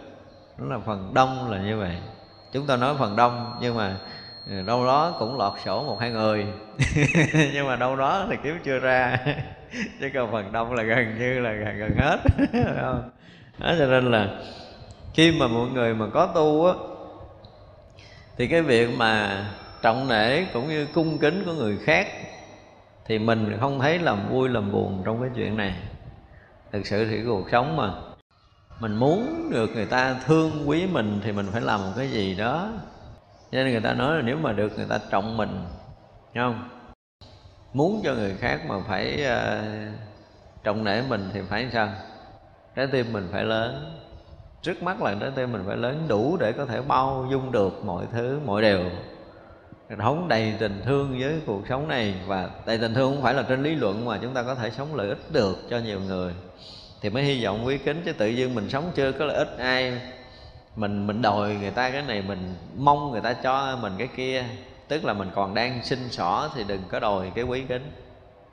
Đúng không? Giờ phật tử tới mình mong gì? Những người tu phải nói thiện câu mong gì. Ít ra thì, ví dụ như một cái chùa nghèo đi, thì mong có một thí chủ tới để giúp mình xây chùa, đúng không? Chùa này hết gạo, mong có bà thí chủ nào tới cho ông bao gạo. Thì rõ ràng là mình mong chờ, mình xin xỏ mà kêu người ta kính. Đương nhiên là phật tử họ sẽ nhìn thấy cái người xuất gia là họ kính tăng, thì đó là cái lòng của tất cả những người tu tập rồi. Nhưng mà bản thân của mình, đức mình chưa có có nghĩa là lợi ích của mình đối với xã hội chưa có thì đừng có mong cái điều này. Và nếu như mình đã làm lợi lạc cho người mình sống lợi ích cho tam bảo thực sự rồi thì cái đó là tự nhiên trời người sẽ cung kính mình. Và dù có được trời người cung kính đi nữa thì sao? Chúng ta cũng đừng thấy đó là ngon. Nếu chúng ta thấy rằng mình là cái người quý trọng, mình là người đáng kính là mình sao? Tự đào xuống sâu đúng 18 tầng mình ngồi ở dưới mình đào hố để mình cho mình ở dưới Thế cho nên là khi được người ta cung kính là một cái gì đó mà phải hết sức là giữ được cái tâm thanh tịnh, giống như là nguyện cho chúng sanh sẽ cung kính cái sự tu hành, chứ không phải cung kính mình. Nếu một người có tu thì người ta cung kính cái tu của mình. Nếu người có Phật pháp thì người ta cung kính cái Phật pháp của mình, chứ không phải cung kính cái thân mạng ờ, trần tục này của mình. Chúng ta nên thấy rõ điều này. Cho nên sau này mà tăng ni ấy mà được một phật tử cung kính thì mình nguyện nguyện giống vậy và mình phải thấy như vậy nữa. Nghĩa là mình có tu, người ta kính cái tu. Mình có đạo lý, người ta kính cái đạo lý, chứ không phải là ta kính mình. Mình chẳng có là cái gì để người ta kính cả. Phải nói thật là như vậy. Cho nên một người phật tử kính một cái vị tu, đúng không? Kính phật pháp. Đó là họ rất họ rất là mong mỏi tìm thấy được một cái vị tu để họ kính lễ. Họ tìm thấy Phật pháp để họ cầu học. Cho nên kính lễ và kính lễ cái sự tu hành cũng như là kính lễ Phật pháp chứ không phải kính lễ mình. Và khi một người Phật tử mà hướng về một cái vị tăng, một vị đi đảnh lễ, chúng ta cũng nên hướng tâm theo cái kiểu đó. Đúng không? Hướng tâm đảnh lễ một cái bậc chân tu. Hướng tâm đảnh lễ cái đạo lý của cái bậc chân tu đó chứ còn cái thân ông đó chẳng có gì ông cũng thân thịt giống như mình à. Không có gì đáng kính nữa, phải nói thẳng câu vậy. Nếu ông không phải là cái thân tu hành thì coi chừng là bị mất cái sự tôn kính rất rõ ràng. Cho nên là cái hướng tâm mình đến với phật, với pháp là gì mình cầu học pháp, có chỗ đó có pháp, cho nên mình trọng pháp, mình kính nể, mình kính lễ để mình tìm cầu, mình học hỏi và nếu như đó là một bậc chân tu thì chúng ta kính lễ cái sự chân chất tu hành của người ta. Thì hai cái đó là hai cái phật tử nên hướng tâm. Chứ đừng có hướng tâm cái ông thầy này à, tu tốt nó không có phước lại ông lại đừng kiếm miếng phước. Đương nhiên là nó cũng có cái đó chứ không phải là không. Nhưng mà đừng có hướng tâm kiểu đó. À, hướng tâm kiểu đó không có hay. Rõ ràng trong kinh dạy chúng ta là hướng tâm tới cái việc tu tập. Và hướng tâm tới Phật pháp thì chúng ta kính lễ cái việc tu tập, cái công đức tu hành của người đó. Và chúng ta hướng tâm đến đánh lễ cái đạo lý trong sáng của người đó, đạo lý rạng ngời của người đó, đạo lý siêu thoát của người đó. Chúng ta nhất tâm kính lễ. Thì mỗi khi chúng ta hướng tâm kính lễ, bất kỳ một cái vị tôn túc nào, chúng ta nên hướng tới cái chỗ này. Hướng tới cái công đức tu hành, hướng tới đạo lý. Chẳng được cung kính nên nguyện chúng sanh chẳng làm tất cả những điều bất thiện. Đó thì nói là cái chuyện mà gọi là chắc mót công đức. Không, bòn mót công đức, bòn mót công đức. Mà đúng được ai cung kính thì mình cũng nguyện chúng sanh đừng có làm cái điều bất thiện, có nghĩa là mình tự tạo cái công đức, phước đức cho mình. Mong rằng cái điều ác nó sẽ không hiện hữu trong trần gian này để bớt đi cái khổ đau của trần gian, đúng không? Đó cũng là một cái dạng thiện của mình đó thì nghĩ thiện đó là nghĩ một cái ờ, một trong những cái điều thiện mà xây dựng được cái cái thiện tâm phước đức của mình lớn. Mình thấy rõ cái điều ác hiện hữu ở đâu thì đó sẽ có người khổ, đúng không? Cho nên là mình cũng được cung kính thì mình phát tâm phát nguyện để tạo cái phước, cái duyên, cái thiện căn của mình bằng cách là mình nguyện cho tất cả chúng sanh đừng có còn có cái, xảy ra cái điều bất thiện nữa. Mà điều bất thiện không xảy ra nữa trong trần gian này thì trần gian này biến thành cực lạc liền nguyện thì nguyện vậy, chứ còn nhân quả nó vẫn tới. Bất thiện nó vẫn xảy ra. Thấy người hổ thẹn, nên nguyện chúng sanh đủ hạnh hổ thẹn che giữ căn thân. Này, nằm trong cái gì? Gọi là thất thánh tài. Bảy cái cổ báo của cái người tu. Là đầy đủ tàm quý đúng không? thì vậy là một trong những cái gọi là hổ thẹn cũng là một trong những cái quý của con người con người mà sai, không biết mình sai, thì gọi là cái gì? Người không có tầm quý. Mà người không tầm quý là hết xài. Không đó thật sự mà đời sống này mà có người rồi. Nào mà bị chửi, bị khinh cái kiểu đó, rõ ràng là người đó bị xã hội quăng ra rồi. Người không có tầm quý là xã hội gần như người ta không có trọng và không có trọng không có nể, không ai chơi chung nữa.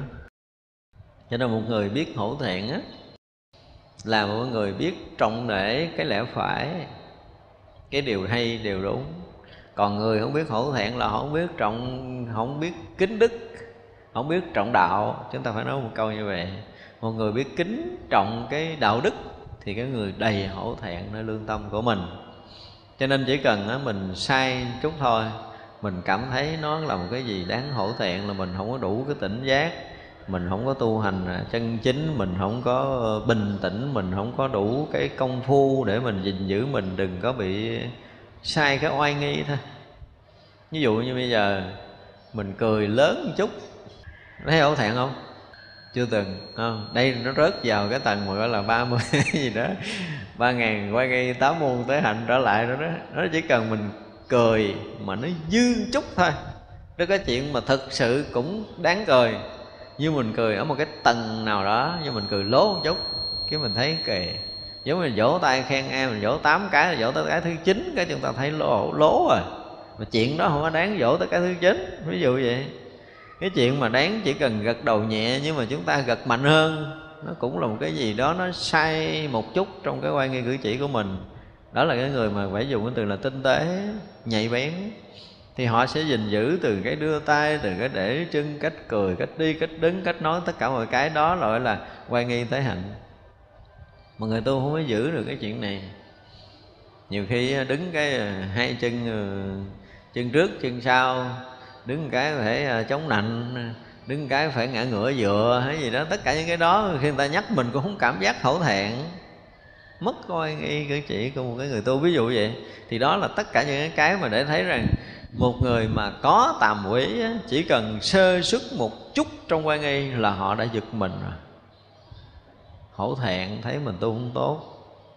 Ví dụ như bây giờ trong cái mình ngủ ha, bây giờ mình mở mắt thức dậy thì mình sẽ đọc cái câu gì?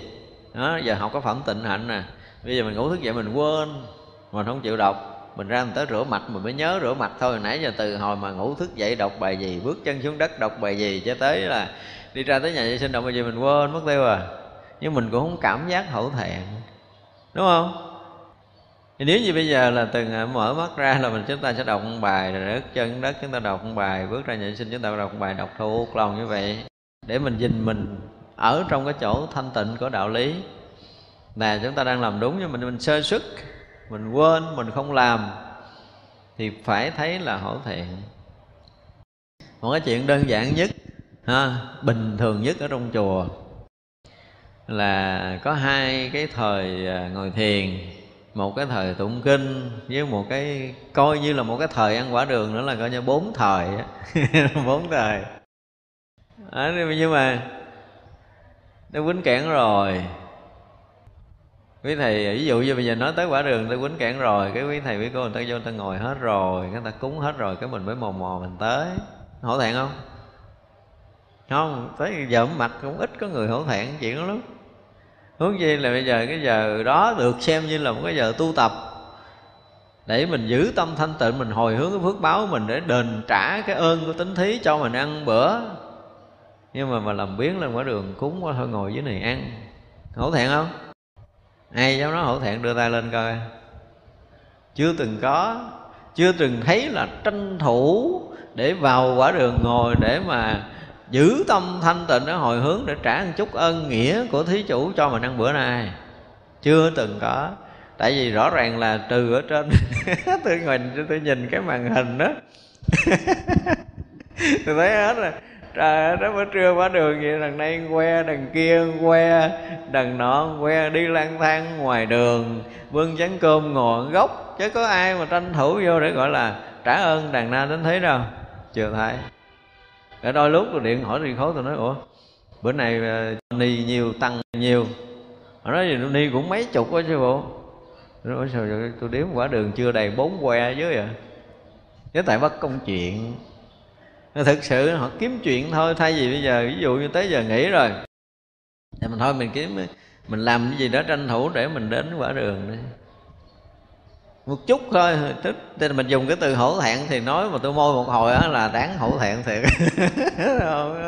Nhưng mà không ai đáng hổ thẹn, cái răng tức cười vậy rồi tới giờ tụng kinh. Tụng kinh mình gán mình kiếm một cái chuyện gì đó để cho trễ một chút đó mình nghĩ tụng kinh. Nhưng mà thôi thì gán kiếm chuyện thì cũng được đi, nhưng mà sau khi mình thấy huynh đệ tụng kinh rồi mình ngồi dưới này mình nhìn lên mình có hổ thẹn không? Chưa kiếm ra rồi đó. Tới giờ ngồi thiền cũng vậy đó, dân dân, mình nói nói chuyện thời phá thôi, chưa nói tới cái chuyện khác nha. Thì mình cũng vẫn không hổ thẹn trước cái cái thời phá tu hành một cách đường hoàng để thể hiện mình là cái người có tu, giữ đúng thời phá tu tập nữa. Không hổ thẹn. Mà hổ hổ thẹn thì bị người ta nói gì? Không có biết tàm quý, không biết xấu hổ. Ví dụ bây giờ, chúng ta thật sự là người có tâm hổ thẹn giờ mình bị một cái chuyện gì đó mà mình phải trễ cái giờ ăn quả đường. Ít ra trước khi bước vô cái đường là phải quỳ lại đó, một cái đã. Xin sám hối cho tôn đức, con lỡ có cái việc, con không thể tới kịp giờ. Xin đình đâm đảnh lễ, sám hối mới được leo lên bàn ăn. Chứ không phải vô tranh thủ lại lẹ lẹ kéo ghế ăn, sợ quên đệ ăn hết rồi ăn của mình không có cái chuyện đó. Đến giờ tây quy định rõ ràng là sống đây đúng giờ đó người ta ăn cơm. Nhưng mà anh đi trễ anh không có cái thể hiện cái sự hổ thẹn mình. Nó không phải là cái người đàng hoàng, phải dùng cái từ như vậy, đừng nói là gì. Như vậy là ngoài cái đảnh lễ sám hối rồi, sâu nơi tâm của mình cũng thấy thổn thức là mình sơ sức mình sai lầm, mình không đúng. Mình quyết tâm mình sẽ sửa cái chuyện này, thì đó mới là mọi người thật sự hổ thẹn. Nói sống hổ thẹn là chúng ta phải sống như vậy bây giờ là sơ sức nhiều hết. Cứ ờ, xin lỗi ờ, cứ sám hối, nhưng mà chuyện sai nó vẫn sai. Thì rõ ràng là mình ờ, đầu môi chót lưỡi chứ mình không có thật tâm. Mấy người thật tâm tu là một lần sai mà họ đã sám hối rồi, không bao giờ họ phạm lại. Thì đó là cái người biết hổ thẹn. Thì hổ thẹn là phải sửa sai. Nhưng mà cái điều này rất là hiếm. Cho nên trong cái việc tu hành nó nói đến cái từ hổ thẹn là mình có thể nói hoài nói hoài cái thấy mình hổ hổ thẹn hoài. Nó đầy đường đầy giá từ sáng tới chiều. Gần như là kiếm cái chuyện một người mà thực sự có tu tập để thấy được cái sai lầm của mình, phải đứng chừng lại để sám hối mình hổ thẹn đến cái việc sai của chúng ta thì rất hiếm có. Tại sao vậy? Tại vì chưa có người tu. Người tu là họ sẽ thấy được cái lỗi của mình.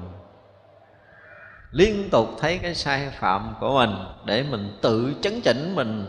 Không còn sai phạm nữa thì đó mới là cái người mà thật tâm tu và thật tâm sám hối. Chứ còn cái hổ thẹn thấy vậy chứ mà khó giữ. Có người giữ được lắm. Ví dụ như mình ngồi, trong cái quan nghi của một người tu, thì phải ngồi à, thẳng lưng ha. Ví dụ vậy đi. Nhưng mà ngồi cái mình à, mình hơi ngẽ ra mình dựa một chút. Nhưng mà đối ví dụ như mà trong cái giao tiếp mà tinh tế một chút, người ta sẽ nhận ra nè. Thấy người nói nói chuyện rất là lâu mà giữa cái người kia lớn hơn mình, lớn hơn chúng tôi, thì cái tay mình sẽ để như thế nào, cái chân mình để như thế nào nó thể hiện cái sự tôn trọng người khác. Đó là cái thứ nhất. Cái thứ hai là dù có mỗi lưng dữ lắm đi nữa thì cũng không có dám ngồi dựa. Ha? Mà ngồi nói chuyện hồi mình để ý người ta cũng có thể dựa được. Mình thấy ngồi nói chuyện người lớn mà mình vẫn dựa được, có nghĩa là gì? Nhưng mà nó thấy cái sai này, nó thấy cái sai này. Thật ra là trong tất cả những cái quan nghi mà trong đạo Phật dạy, kỹ, thiệt là kỹ luôn, ngay cả cái chuyện ví dụ nè. Chúng ta nhắc lại một chút quan nghi nè ha. Khi mình ăn xong cơm rồi á, là mình phải nhìn coi cái vị mà trưởng chúng, cái vị tỳ kheo, cái vị lớn ở trên buông đũa chưa? Thấy chưa? Nếu mà vị trên mà chưa buông đũa mà mình buông cái cọp đũa mình ngồi á là coi chừng Đúng không? Mình nói trọng người ta đương nhiên là ăn trước là đã hổn rồi, không nói. Nhưng mà ăn rồi trước thì cũng không phải là đúng. Cho nên mình phải ngồi mình chờ thậm chí là trong quan nghi có dạy rất là rõ là khi mình ăn xong mình khát nước gần chết, nhưng mà đừng có đường đụng tới chén nước là phải đợi cái vị lớn ở trên uống nước rồi mình mới uống, ví dụ gì đó. Thì mình thấy rất là rõ trong quan nghi có chỉ muốn cầm cái tâm xỉa răng trước mà mình cũng không được phải đợi cái vị lớn cầm cái tâm sửa răng trước rồi mình mới sửa sau ví dụ vậy, thì tất cả những cái đó là gần như chúng ta cũng đã học rồi. Nhưng mà làm á thì không có. Những cái chuyện mà đứng dậy, ngồi xuống của mình mình ví dụ như vô chỗ đông người như thế này. Nếu mình là cái người nhỏ, đơn giản thôi, mình là người nhỏ thì mình phải đứng đó mình chờ đứng ra chờ cho mấy người lớn ở trên ta ngồi hết, rồi mình mới ngồi sau ví dụ vậy. Nhưng mà chúng ta vô thấy chỗ ngon là ngồi trước rồi đó. Đúng không? Mình chờ ngoài cái chuyện ta ngồi trước, còn có ai lớn tuổi hơn mình, còn ai mà bị yếu hay cái gì đó mà không có, chưa chỗ ngồi hay là đi trễ gì đó, mình có cần phải nhường hay không? Ví dụ cái đó thì nó quá rồi. Cái đó thì thuộc về cái dạng giỏi rồi mới làm được cái chuyện đó. Cho nên nói tới cái chuyện hổ thẹn là chúng ta còn nhiều chuyện lắm nói hoài không hết. Nói hoài không hết. Thật ra là có tu thì mỗi một cái lần xảy ra một cái cử chỉ, một cái hành động, một cái lời nói, một suy nghĩ mà nó sai trái, nó vượt cái đạo lý thì chúng ta phải thật tâm hổ thẹn để chúng ta chỉnh mình. Còn không thật tâm hổ thẹn có nghĩa là chúng ta không tu. Tại vì sai cái này rồi, chút nữa chúng ta sẽ sai cái thứ hai. Ngộ là vậy. Đối với đạo phật chúng ta đã sai phạm một cái mà chúng ta không sám hối. Cái nghiệp đó nó sẽ thúc bách để chúng ta sai cái thứ hai, chúng ta cũng không sám hối. Chúng ta sai cái thứ ba cũng không sám hối. Đó là cái chuyện mà nhìn đi. Nó nói chuyện đó để chúng ta thấy là từ trước giờ có những lý do lau tác mà chúng ta bỏ ăn cơm quả đường. Thì lý do này quá chánh đáng luôn cho nên bữa nay dù là có rồi sớm đi nữa mình cũng gắng ngồi chơi để cho quá giờ quá đường mình xuống mình không mất công mặc áo trèn không mất công cúng. Đúng không? Có không? Có nhiều lắm. Đó là có rất là nhiều. Thật ra là chúng ta phải thấy rằng cái tâm tu của mình á cái sự mà à, thao thức cái cái là tinh tấn tu tập của chúng ta chúng ta bỏ vỡ từng ngày nói bây giờ nói chuyện mà thực tế nhất là từ sáng tới chiều nè. Qua một ngày chúng ta sống. Tới chiều mình thấy mình không tiến bộ gì hết á. Mình có hổ thẹn không? Bây giờ mình thấy thổn thức là, ủa, sao cả ngày nay mình không làm được cái gì cho đạo nè? Không làm cái gì lợi ích cho ai là một. Vậy đó là cái chuyện bên ngoài. Bây giờ mình không có xả bỏ được cái gì nơi tâm mình trí mình không có sáng được chút nào, mình không nghe cái thân mình nhẹ chút nào, không nghe cái tâm mình nhẹ chút nào, mình có hổ thẹn không?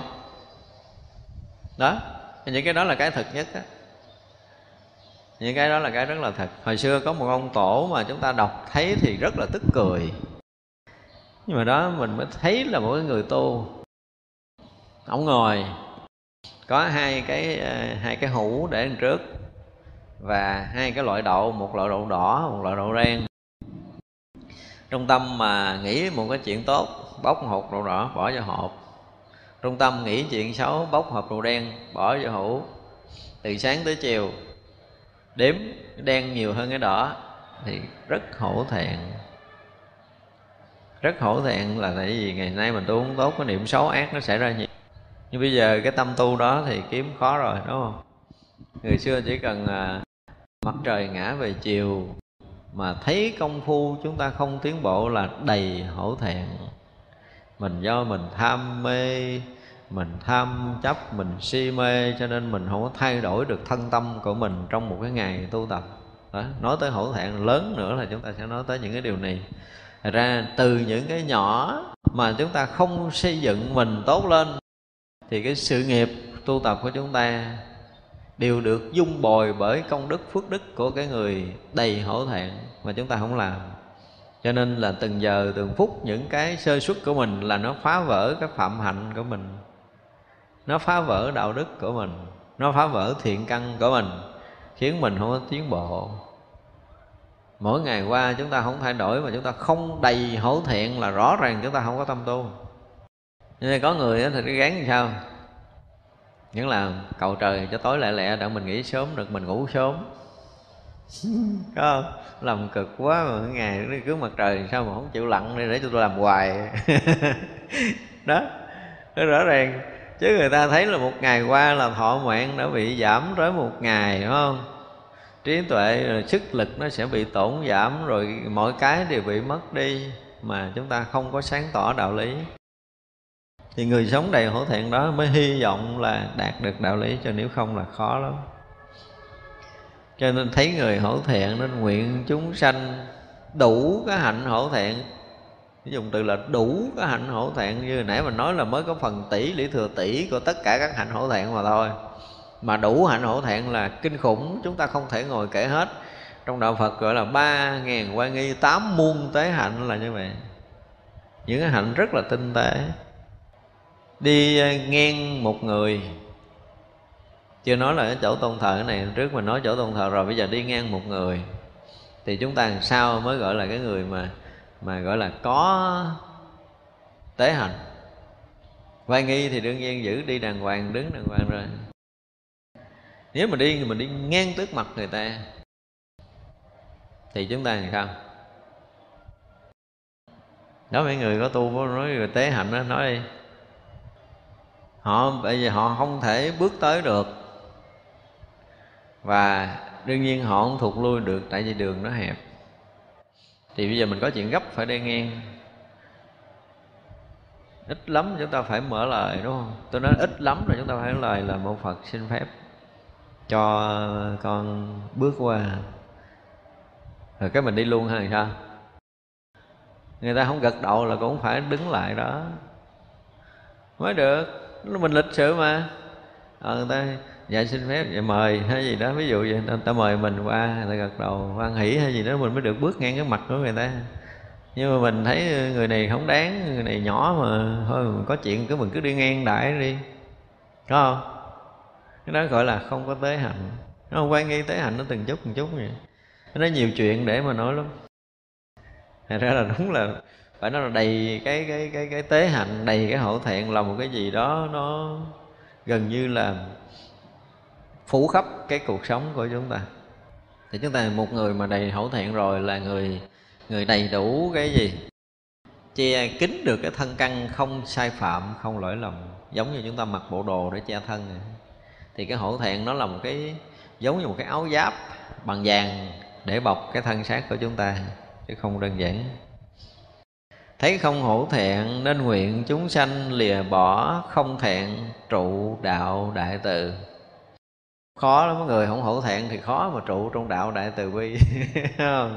Nguyện thì nguyện đó là tại vì cái tâm mình như vậy mình à, muốn muốn chúng sanh được uh, xa lìa những cái điều xấu ác để mà hòa nhập với đạo lý thôi đó là tâm nguyện của mình.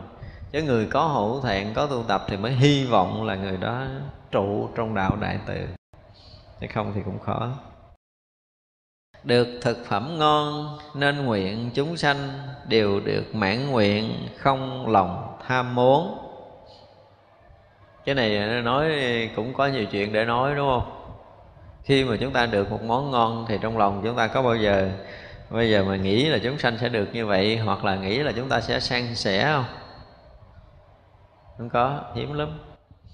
Ngon ăn trước cái đã rồi, nói chuyện sau có những người tu tập tốt á, chúng ta thấy ví dụ như bước vô cái um, ngồi vào trong bàn ăn.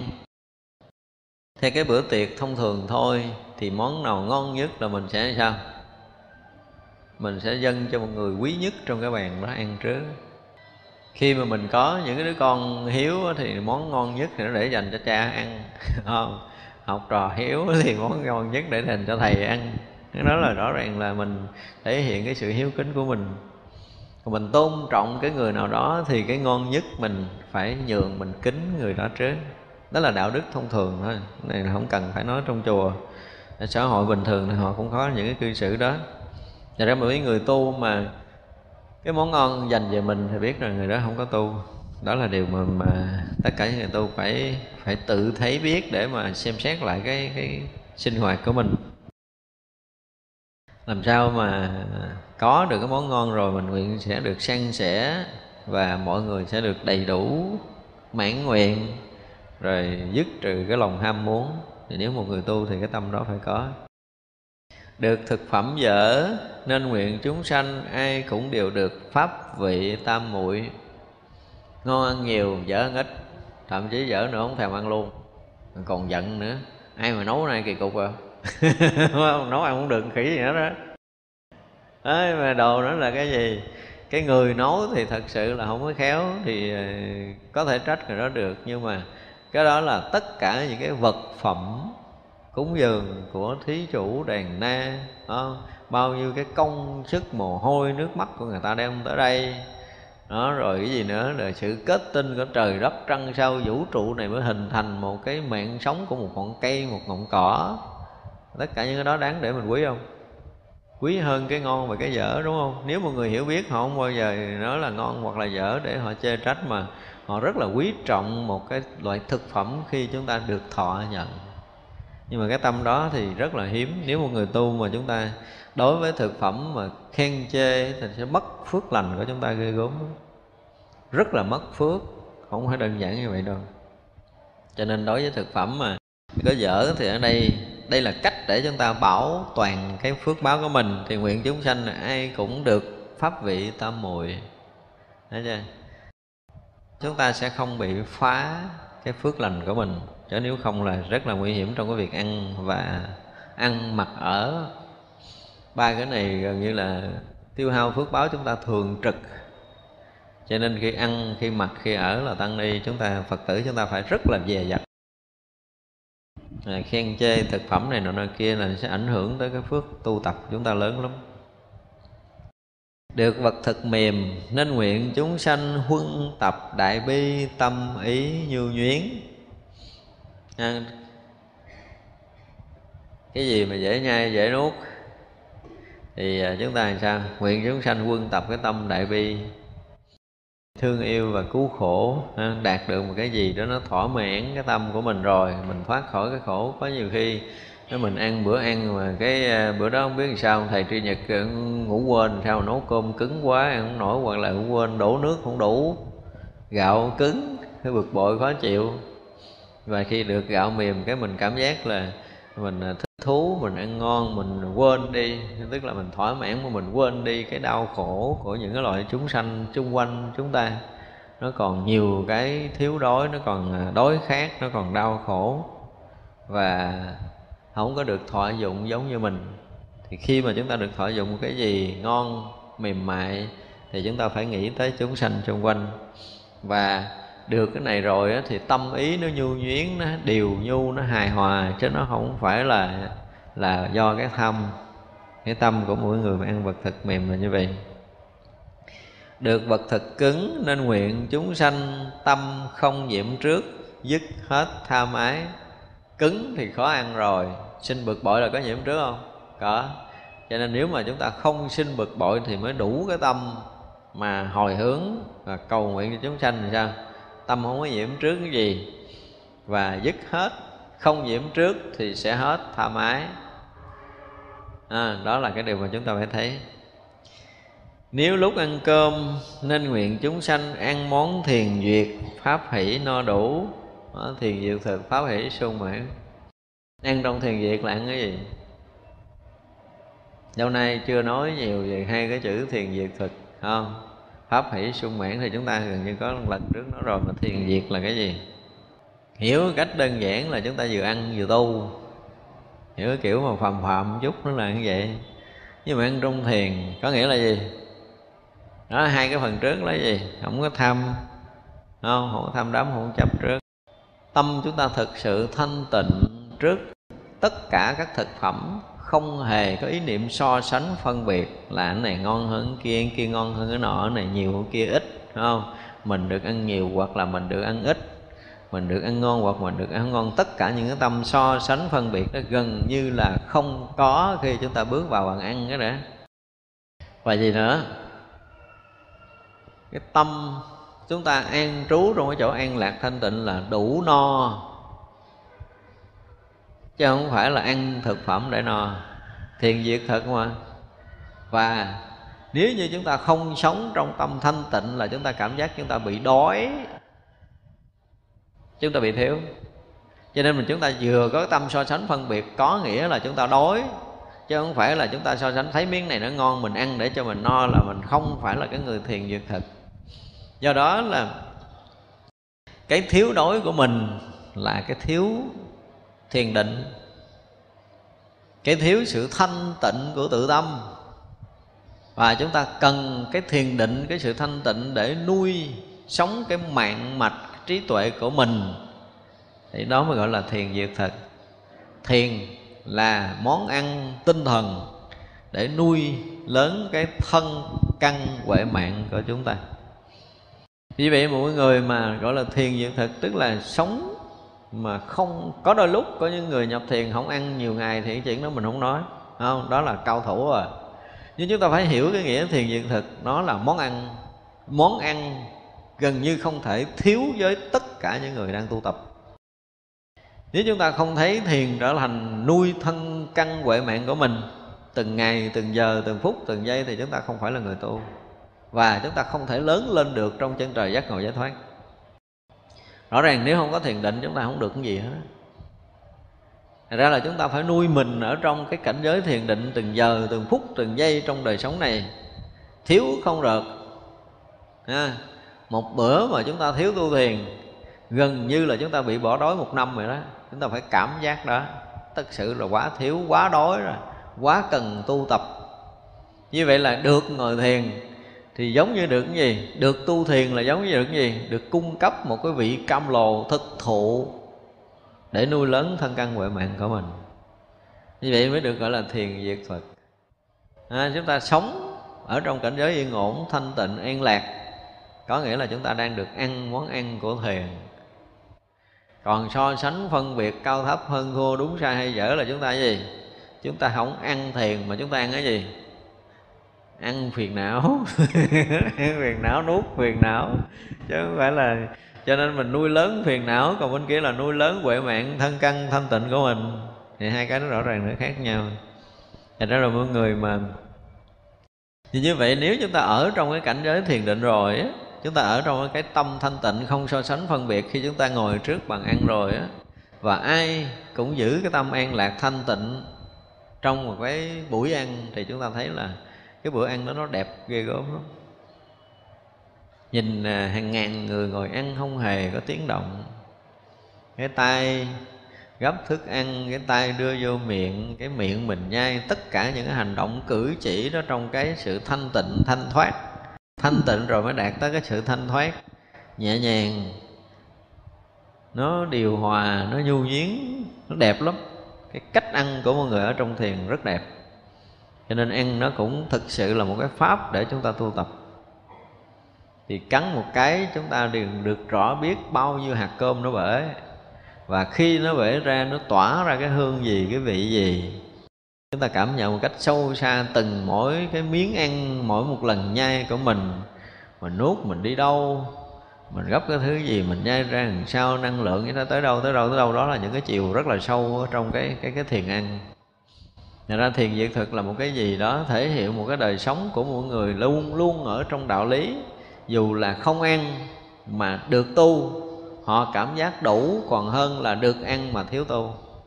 Phải ngược lại như vậy đúng không? Thiếu ăn mà được tu họ cảm giác no đủ hơn là ăn uống đầy đủ mà không có tu. Thì người đó mới gọi là ở trong cảnh giới thiền. À, thiền diện thực là như vậy. Được tu tập đối với mình là quá đủ có thời gian tu đối với mình là một cái gì quý báu thực sự. Còn bây giờ sâu trong tâm của tất cả những người tu, cái thời ngồi thiền là một cái cực hình chứ chưa phải là cái thời quý báu là kẹt rồi. Thì không thể thiền diệt thực được. Và pháp hỷ sung miệng, pháp hỷ no đủ. Ai cảm giác thiếu pháp? Cái này thì có một ít người. Đó. ngày nào mà không nghe pháp rồi đó thấy thiếu thiệt. Nghe cái thấy no liền có nhiều người tôi biết, họ đóng cửa, họ nghe suốt ngày suốt đêm, thậm chí họ quên ăn thiệt á. Có, cũng có rất là nhiều người như vậy chứ không phải không có. Tức là đối với họ nghe pháp đủ à. Và có thể đóng cửa nghe pháp tới chết cũng được. Có rất là nhiều người như vậy chứ không phải không có. Nhưng mà cái cái người này là cái thiện căn lớn lắm. Để họ thấy rằng là thiếu một giờ là họ đói một giờ, họ cảm giác đói thiệt. Vì một công chuyện gì đó mà thiếu pháp là họ cảm giác họ đói thiệt á. Thì lúc đó là lúc mà cái tâm của họ đã gắn được trong chánh pháp của đức phật rồi. Và khi cái tâm mà chúng ta gắn được trong chánh pháp thì trước sau, đạo lý nó cũng sẽ bùng vỡ với chính mình. Còn mà nghe pháp là nghe vì tới giờ, ở chúng tới giờ không lên nghe, cười coi có chuyện gì thôi, là ai kêu mình không, ai nhắn tin mình bỏ mình chạy ra ngoài để mình thấy nó sướng hơn là ngồi trong cái pháp hội để nghe pháp. Là biết rằng cái đạo lý của mình nó chưa có thấm. Có những người nghe pháp nó trở thành cơn nghiện thực sự. Nghiện á, không nghe là giống như là mình à, mình bị lên cơn á, lên cơn nghiện ngáp. Đó, thì vậy là cái người mà thực sự đi học đạo á cho tới mỗi ngày, cái tâm chúng ta gắn kết với đạo gần như không có phút giây nào chúng ta xa rời hết. Chúng ta được tắm gọi ở trong chánh pháp. Thực sự thì người đó là cái người mà thiện căn đã đủ lớn phải thấy rằng phật pháp là cái gì? Rồi nhừng mình, tắm rửa để làm sạch tất cả những cái phiền não vô minh chấp trước của mình. Một lời chánh pháp rất vô tâm chúng ta, nó xóa sạch tất cả những cái tâm hung ám si tối của mình trong nhiều kiếp chúng ta phải thấy rõ điều này. Cho nên một lời pháp, một câu phật pháp đủ để có thể gột rửa tâm của mình. Mình phải thấy giá trị này để mình thấy rằng nghe pháp là một cái gì đó nó chỉnh đổi, nó gột rửa, nó ờ, chấn chỉnh, nó mở mang, nó khai thông. Tất cả những cái đó nó phải có xảy ra trong tâm của mình. Thì khi mình rõ ràng là hồi đó mình nghe mình không hiểu gì, bây giờ mình nghe mình hiểu được một chút, có nghĩa là mình được khai thông rồi, mình được gội rửa rồi mình được tháo gỡ rồi, mình được phá vỡ rồi, vân vân. Tất cả những cái đó nó phải có nơi tâm của một người nghe pháp. Thì pháp nó trở thành cái gì đó một thức ăn để chúng ta cảm giác là đầy đủ, trọn vẹn trong cuộc sống. Nhiều người không thấy được cái chuyện nghe pháp mà trở thành cái hương vị cuộc sống của mình, trở thành thực phẩm ăn uống của mình từng ngày, nuôi lớn cái trí huệ của chúng ta từng ngày, và gột rửa sạch những cái phiền não của chúng ta làm cho tâm mình được trong sáng thì rõ ràng là cái việc học pháp chúng ta nói gọi là chưa thấm chưa thấm tương giao. Mọi người mà học pháp tới một cái ngày nào đó mình à, thực sự nó có có những cái dòng pháp đó, chúng ta nghe mới đầu thì thấy nó không thấm thiệt nghe đi nghe lại nghe tới nghe lui. Mà không hiểu càng không hiểu càng quyết lòng muốn nghe chứ không phải hiểu hiểu rồi nản rồi bỏ không phải như vậy như vậy là cái tâm thiết tha cầu học Phật đạo của mình nó càng lúc nó càng mãnh liệt tới một cái ngày nào một câu nói có thể phá vỡ được tất cả những bế tắc của chúng ta. Mà cái này là thường xảy ra lắm mà nha. Có nhiều khi mình tu 5 tháng, 7 tháng, 1 năm, 2 năm, 10 năm, 20 năm nó vẫn bị tắt Nhưng mà tự nhiên nghe một cái câu đó mình mở toan mọi cánh cửa. Tự nhiên mình tỏ thông mọi điều. Thì Pháp có thể làm cho chúng ta điều này. Thật ra là khi mà mọi người mà quyết lòng cầu học Phật Pháp á, Thì rõ ràng chúng ta sẽ thấy rằng Phật Pháp là một cái gì đó tối thượng trong cuộc đời của chúng ta. Chúng ta phải quý quý pháp như quý phật. Phải nói như vậy. Cho nên được gặp gỡ phật pháp là một cái cơ hội lớn trong cuộc đời này của chính mình được nghe chánh pháp là một cái phước duyên lớn trong cuộc đời này của chính mình. Và sẵn sàng đổi tất cả những cái gì cao quý nhất trong cuộc đời mình để mình được nghe một thời pháp. Ví dụ như bây giờ, bữa nay mình à, có xe để mình tới ờ, cái pháp hội để mình nghe pháp, nhưng bữa nay xe hư. Kêu những cái xe quen không có thằng nào chở tự dưng có một cái thằng đó nó, nó hứa nó sẽ chở cho mình nó ăn tiền gấp 10 lần hôm nay. Mình đi không? Thay vì từ ở nhà mình đó là tới chùa có trăm đồng à. Là ai cũng chở rồi bữa nay gặp thằng khùng khùng nó đòi mình tới 10 triệu lần. Mắc. Không mắc quá không chơi ở nhà. Đúng không? Chúng ta sẽ bị cái đó. Chứ chúng ta chưa bao giờ dám mà tôi mày chở nhiêu tao cũng đi. Lẹ lẹ cho kịp để tao nghe pháp. Có không? Chưa? Phải trả giá. Phải không? Đúng giá tao đi, còn đúng giá tao ở nhà. Mất gì tao nghe bữa nay không được. Mai mốt tao đi. Đó. Thật ra là Phật Pháp đối với mình nó không phải là tất cả. Cho nên là sâu trong lòng mình, bây giờ mình ngồi mình nghiệm lại thử coi. Phật Pháp là tất cả với mình chưa? Giáo pháp đức phật là tất cả với mình chưa? Nếu chưa, trong lúc chúng ta chưa phải là người giác ngộ mà một phút buông lơi không kính trọng giáo pháp của đức phật, thì biết rằng con đường đi đến giác ngộ của mình còn xa lắm. Thì tới một ngày mà chúng ta gặp Phật Pháp là giống như gặp một cái kho báu lớn trong trần gian này, Để chúng ta có thể nuôi sống mình. Từ đây cho tới giác ngộ giải thoát không thiếu thốn cái gì nữa. Chúng ta cảm giác là Phật pháp là cái gì? Trang bị đầy đủ từ cái vật chất cho tới tâm linh, tinh thần, tất cả mọi thứ cho mình đầy đủ trọn vẹn hết khi chúng ta rớt vào cái dòng pháp của Đức Phật. Chúng ta cảm giác là không còn thiếu gì nữa, rớt vô kho tàng rồi. Mình yên tâm, mình đào sâu ở trong kho tàng này để mình có thể nuôi lớn cái huệ mạng mình cho tới đạt ngộ giải thoát. Bằng mọi giá phải dùng Phật pháp phá vỡ tất cả những bế tắc, những si mê lầm lạc của mình trong cuộc đời này. Và mãi mãi những kiếp về trước, vì si mê lầm lạc, cho nên bây giờ mình dùng cái ánh sáng của chánh pháp để soi đường dẫn lối, để phá vỡ tất cả lầm mê sanh tử của mình. Cho nên mình quý nó còn hơn tất cả những cái vật báo trên đời này. Một lần tâm chúng ta phải xảy ra chuyện này. Để rồi từ đó về sau là mình không bao giờ xa rời chánh pháp được nữa. Thì người đó là thiện căn tương đối lớn và mới có thể hy vọng khai mở được trí tuệ của mình trong đời này. Còn nếu không là rất là khó.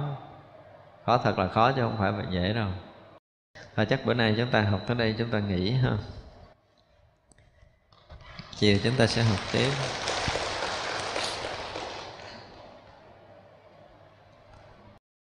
Bây giờ chắp tay hồi hướng chúng ta nghĩ Chúng ờ, sanh ờ, vô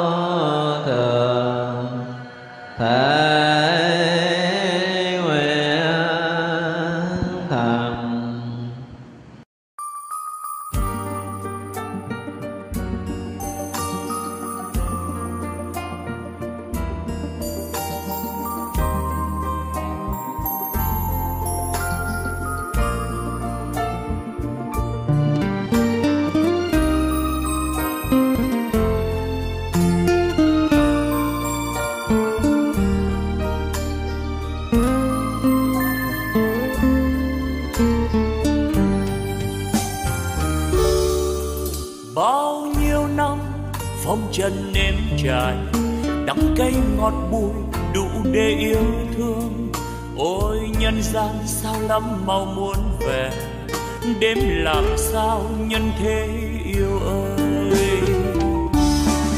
Xin tạ ơn những gì đang có. Xin tạ ơn phật tổ oai linh.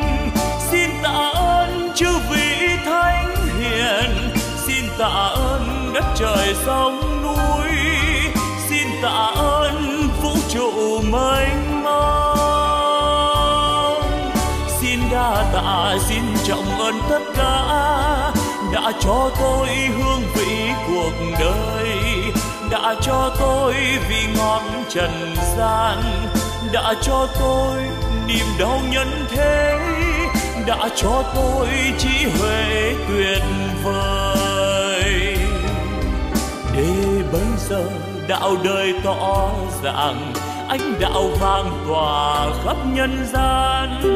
Ôi cực lạc, ôi niết bàn miên viễn. Ôi thế giới muôn ngàn hoa rộ nở, âm nhạc reo vui khắp chôn trần gian. Nếu ai biết ta bà vui đến thế, đạo diệu màu tỏ dạng nghìn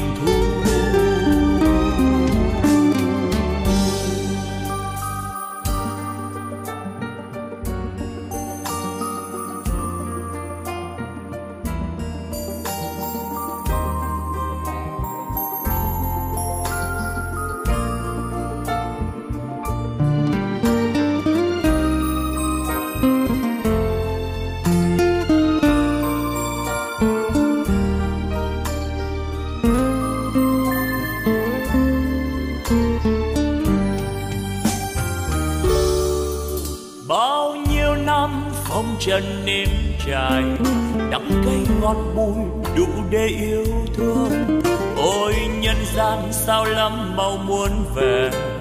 Đêm làm sao nhân thế yêu ơi? Xin tạ ơn những gì đang có. Xin tạ ơn phật tổ oai linh. Xin tạ ơn chư vị thánh hiền. Xin tạ ơn đất trời sông núi. Xin tạ ơn vũ trụ mênh